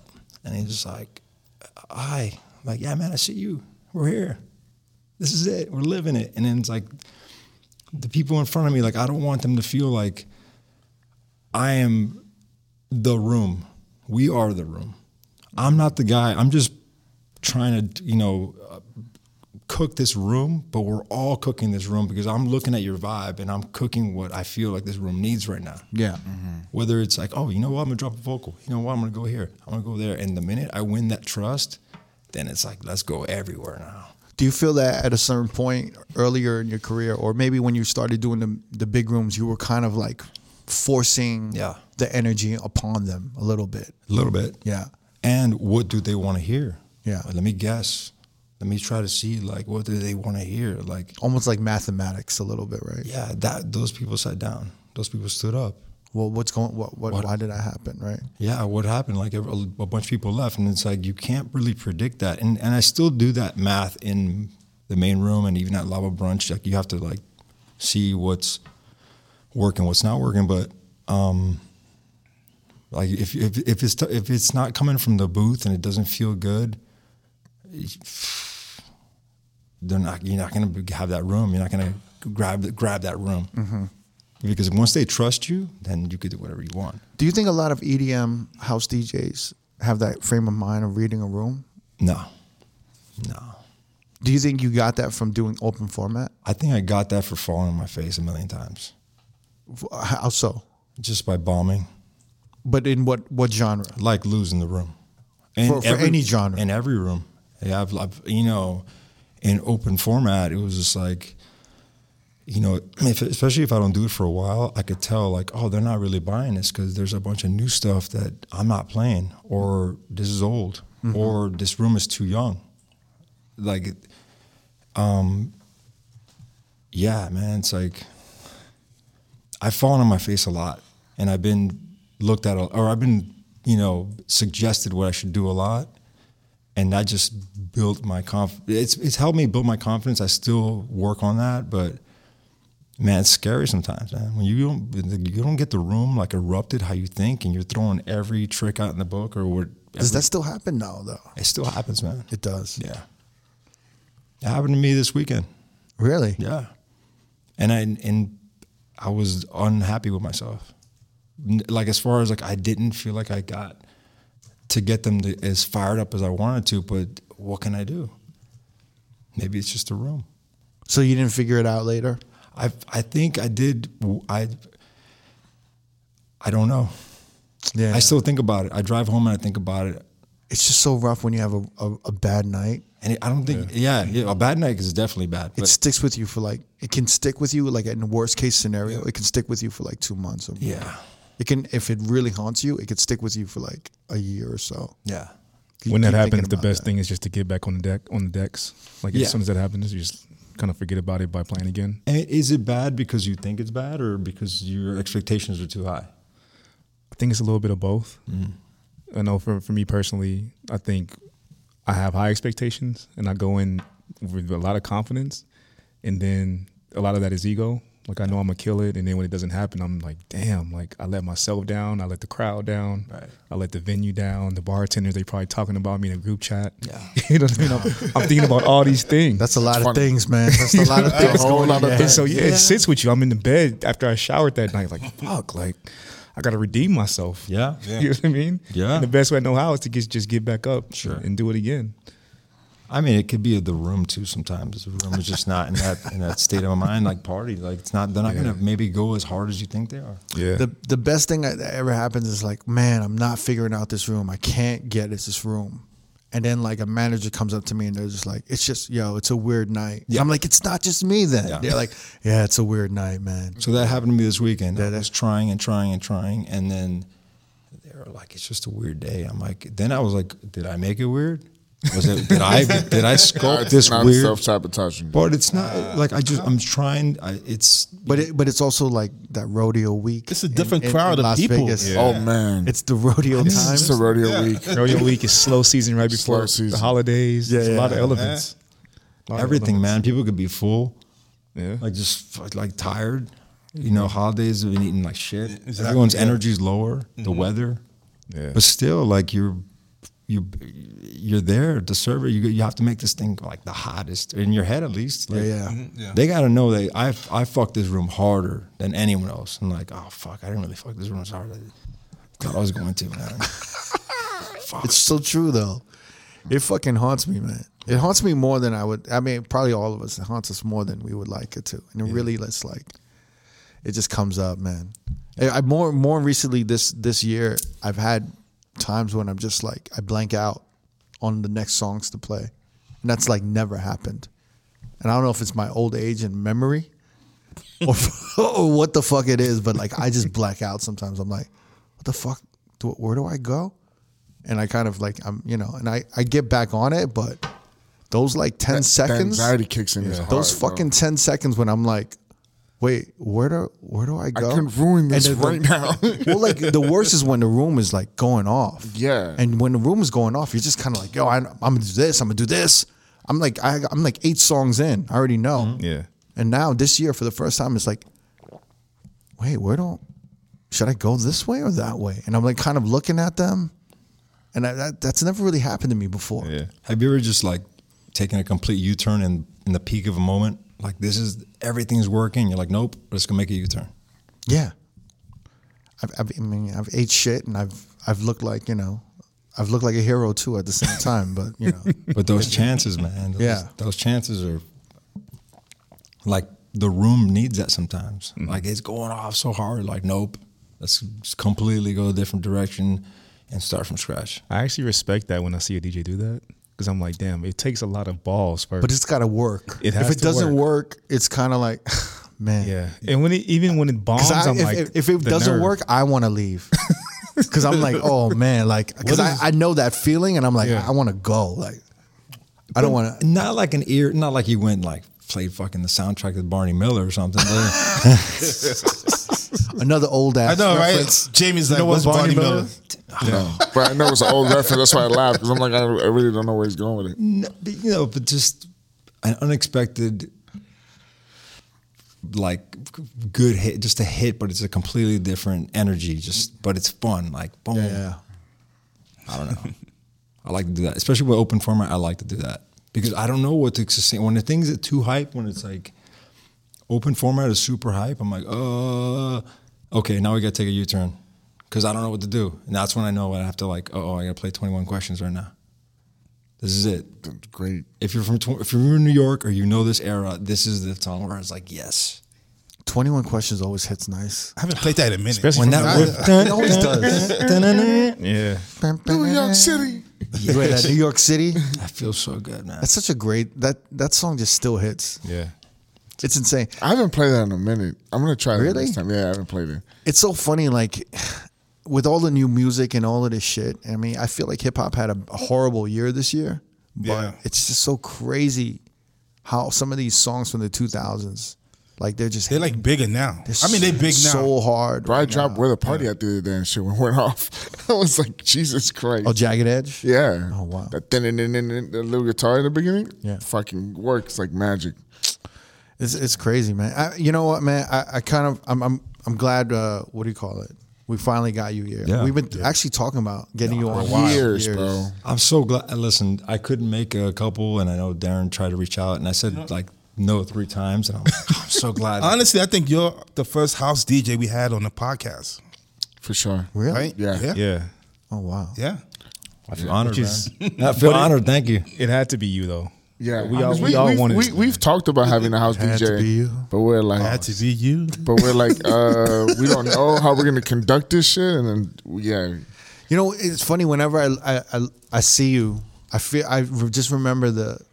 I feel like we just really went through like boot camp in the 2000s for nightclubs, and we were there. It was, it was like I I don't want to say it was a war, but it was just it was just like it It was, was a battlefield, man. it wasn't easy. It was like physically, mentally, spiritually draining. Emotionally.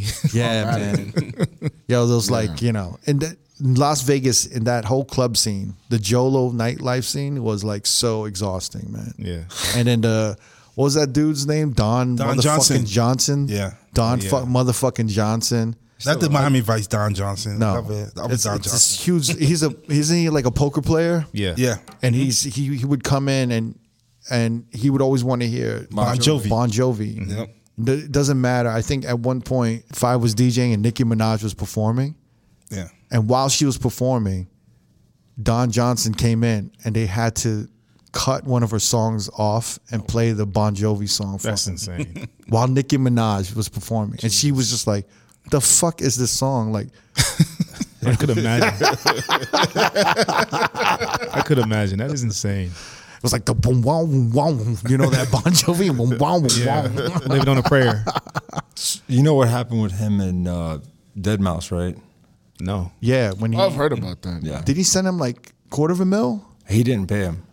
I think they had, something went. on. I don't know if it went to like le- it went to like the legal system and all that. But So, so the story was that Dead Mouse was was DJing. Yes. Don motherfucking Johnson was there, and supposedly said he would tip him half a mil or a quarter of a mil something huge. to play Bon Jovi. Damn. And Dead Mouse played it, but he never got paid. never got paid. Smart man. He took him to court. Yeah. He did take him to court. Well, I think they blame they did take it more through like the venue. Like, okay, this is someone's gonna have to like you know. So did Dead Mouse get anything out of it? I don't know. I'm not. I think he got his money. I think he got something, but I don't know if it, it went down as easy. Wait, is that's is that legal though? How can he sue him? I don't know if they sued. It's a verbal contract. Wow. Agreement. this is we're listening to Jamie say this. Story. Well, Jamie, Google it. it's a criminal, verbal criminal- criminal agreement. justice major, you know? That's a verbal agreement. it's in a ver- it's it still stands if it's verbal. If he if they made a transaction verbally, it's a contract. Such a crazy time that era, dude. The Jolo period was crazy. We were living that shit together, Yeah. yo. You remember that shit? Yeah. We'd be there till like fucking six a.m. Yeah. We never got the bonuses. Yeah, I didn't see it. I didn't see it. We didn't get nothing. I was just literally No DJing. paintings, no nothing. I was DJing like two out two extra hours watching the clubs make like hundreds of thousands of dollars.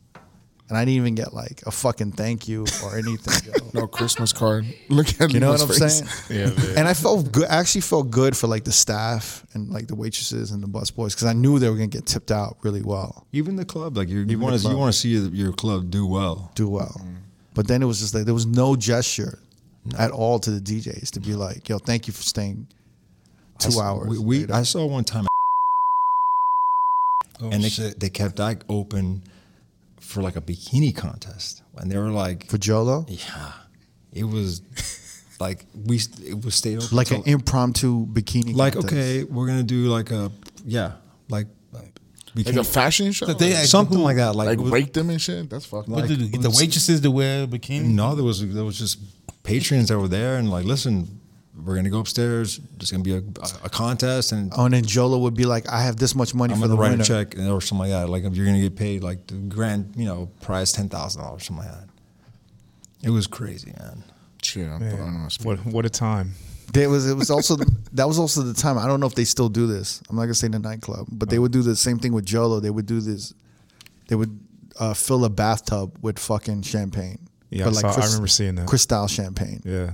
I mean, you want to go deeper than that? There was a time where, But they would like dunk Jolo in there, and he'd be bathing with champagne. oh, I've never seen that. You never seen that shit? I've seen hundred bottles of Cristal come out, or hundred bottles of Patron Platinum come out to random people. Like I I remember seeing that. Just tubs by Oh the yeah, boatload yeah, yeah. just He coming would- out. He would do that. Like where I've seen him do it, and my family was actually in town. My wife's family was in town, and they all got a bottle of Cristal, and they're like, "What is going on?" Like, just- They'd be like, "Yo, Joe, Jolo's in the building, and he wants to say he loves everybody." And uh, I think it, wa- All of the lights. it was was it the all of the Yeah, lights? you tell me it was all of the Yeah. lights. I think it was him. Yeah. Could have been somebody else, but a everybody couple songs, yeah, everybody was like everyone got a bottle of Patron and a bottle of champagne. yeah.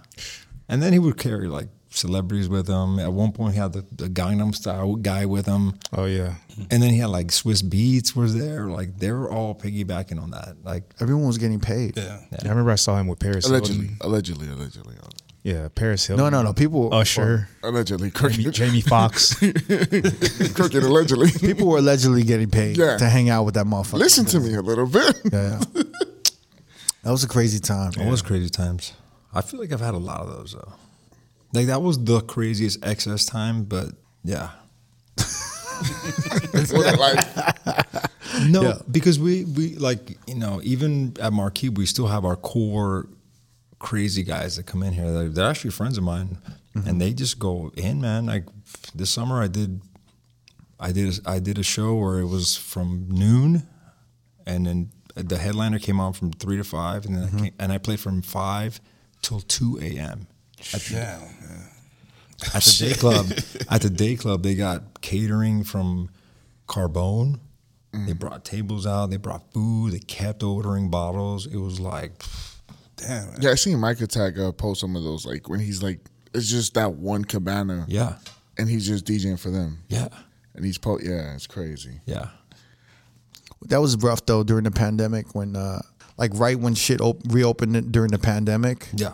because it was like you know it was like thirty percent capacity, so you only had like a few tables there and it Hmm. Yeah. wasn't packed, but you still had to DJ six hours and like keep these tables here. That was like, and it was kind of everything looked kind of sparse a little bit. yeah but you still had to find the energy between these tables and everyone was just like completely separated and like distanced you know social distance yeah it was it was hard to watch but at the same time like i was grateful i was like man at least i'm doing s- i'm working Right. and uh, yeah it was it wasn't fulfilling like as far as like oh i'm making this whole like what we look for now right Um, but you gotta. I was uh, like, like I said, even microdosing mushrooms back then. I was reminding myself like, man, these people are sad. They're escaping like L.A. or Miami or the Midwest or Europe, and they're coming here to like, man, can I just get a little piece of like a nightlife or day life, or hang out with my girl by the pool and eat, like we started serving food at Marquee. That's what we weren't a night, we weren't a day club. We were a, a restaurant with a with a pool. Because that was the loophole, right? It was You had to mark, be open. marquee pool. We couldn't call it day club. So people were like literally eating wings, and just, just we, you have to mi- order a minimum of five hundred for this. Okay, so we ordered wings, nachos, some, and then like some drinks. And it's like okay, so it's kind of a house party, but very spread out. And I was like, fuck, man, I'm not gonna get that thrill of like, this is the moment. yeah yeah The volume had to be at a certain level because it couldn't be a nightclub. It had to be a pool restaurant. Mm-hmm. So that was hard, man. It's, uh, again, on my ego, like, damn. It- it's it's funny because like what's happening in Vegas now like people are coming to Vegas outside of the country and, and s- from certain states and they're doing like vaccination Vegas parties so they're coming here To they're get getting vaccinated because they can't get the vaccine in certain countries Wow. or certain states, you know, it's it's not readily available. So they're coming to Vegas, they're getting vaccinated, but like, hey, we're gonna go to Vegas to get vaccinated, but let's make it a fucking Let's make it a whole party, like a whole vacation shit. So they come out and they get vaccinated. And I only started noticing this, and I was talking with motherfuckers because I got the the booster shot recently, and everyone it wasn't locals. It was like some someone from Arizona, someone from Mexico, someone from like all like you know South America. It was just all scattered and shit, Trying to get their dose here. trying to get their vaccination here Fuck. and stuff. And but they were making a weekend of it, like a whole, like a whole vacation, Like a divorce party. yeah. And there's there's Something literally awkward. yeah there's literally like travel and I was talking with them and there's there's travel agencies that are setting up vaccination wow uh, Vegas trips so motherfuckers can come to Vegas, while out, get vaccinated and can go back. Wow. And so Mm. it was like going through that. I mean, Vegas is always going to sup- you know supplement that. Like even like I just said, like divorce parties. Like what? That's just an you know. Okay. Hey, I get that shit. Yeah? I understand that one hundred. Divorced? Yeah, I Are get you it. really? Oh, No, I'm not divorced, Okay. but I get it. I get that shit one hundred percent. Hey yo, Lima, thank you man for Yo, coming man, thanks through. for having me, man. I Appreciate appreciate you, it, bro. man. It's been a long time coming in. No, I'm I'm, glad. really, really grateful. It's like a good time too. This is like a weird. This is like a, a month to be have some clarity because everything's kind of slowed down. You know, everything ramped back up. Yeah, yeah. It was h- for for me. It was hard like to get this thing back up to where, and it was even more. I think um, energetic than I remember it. Like when everything get- came back on, like in May and June. Yeah. It was busier than I remember it being five years ago. so yeah. it was a Oh, lot yeah. uh, to hit the ground with, right? So right now, this is now I'm slowing down and I'm kind of processing what's happened this year. So this is a good time to talk about this for me Yeah. too. Like they let it all out. Like what what just happened? Because you know, a year ago, right now, we didn't know that this year was going to be Yeah. this big. I guess. Right. Well, now it's like a weird time because, like, you know, I, I think a, lo- a lot of our friends or a lot of people in our circles are getting uh, are getting COVID and stuff, and Again. it's spreading again like Yeah. a lot more. And I've, I'm I'm seeing a lot of a lot of like corporate entities pull, pulling back a little bit. Yeah. yeah, around this time and stuff like that. I I mean, I don't know, man. I've had both. Well, I mean, take care of I mean, yo, continue taking care of yourself, man. It's inspiring, man. Thank you, man. For real. Thank you. I'm gonna try that. Uh, you know, no porn shit. Maybe. Fuck that. Crazy. Commit for a week, man. Check out that TED special. I, I, I wish, honestly, I Send me wish, the link for that test, but I wish I, I'll, I'll look for it. Thank Like you. I said, man, thank Thank, you, you, man. man. I Yeah, really thanks so appreciate you much. guys, Appreciate man. you, Thanks for tuning into the Road Podcast. Don't forget, every Wednesday we have new episodes on all major streaming platforms. And every Thursday, the video versions go up on our YouTube page. Please subscribe to our channel, youtube.com slash road podcast. And to find exclusive clips of the pod, please visit youtube.com slash DJ City. And we'll see you next Wednesday.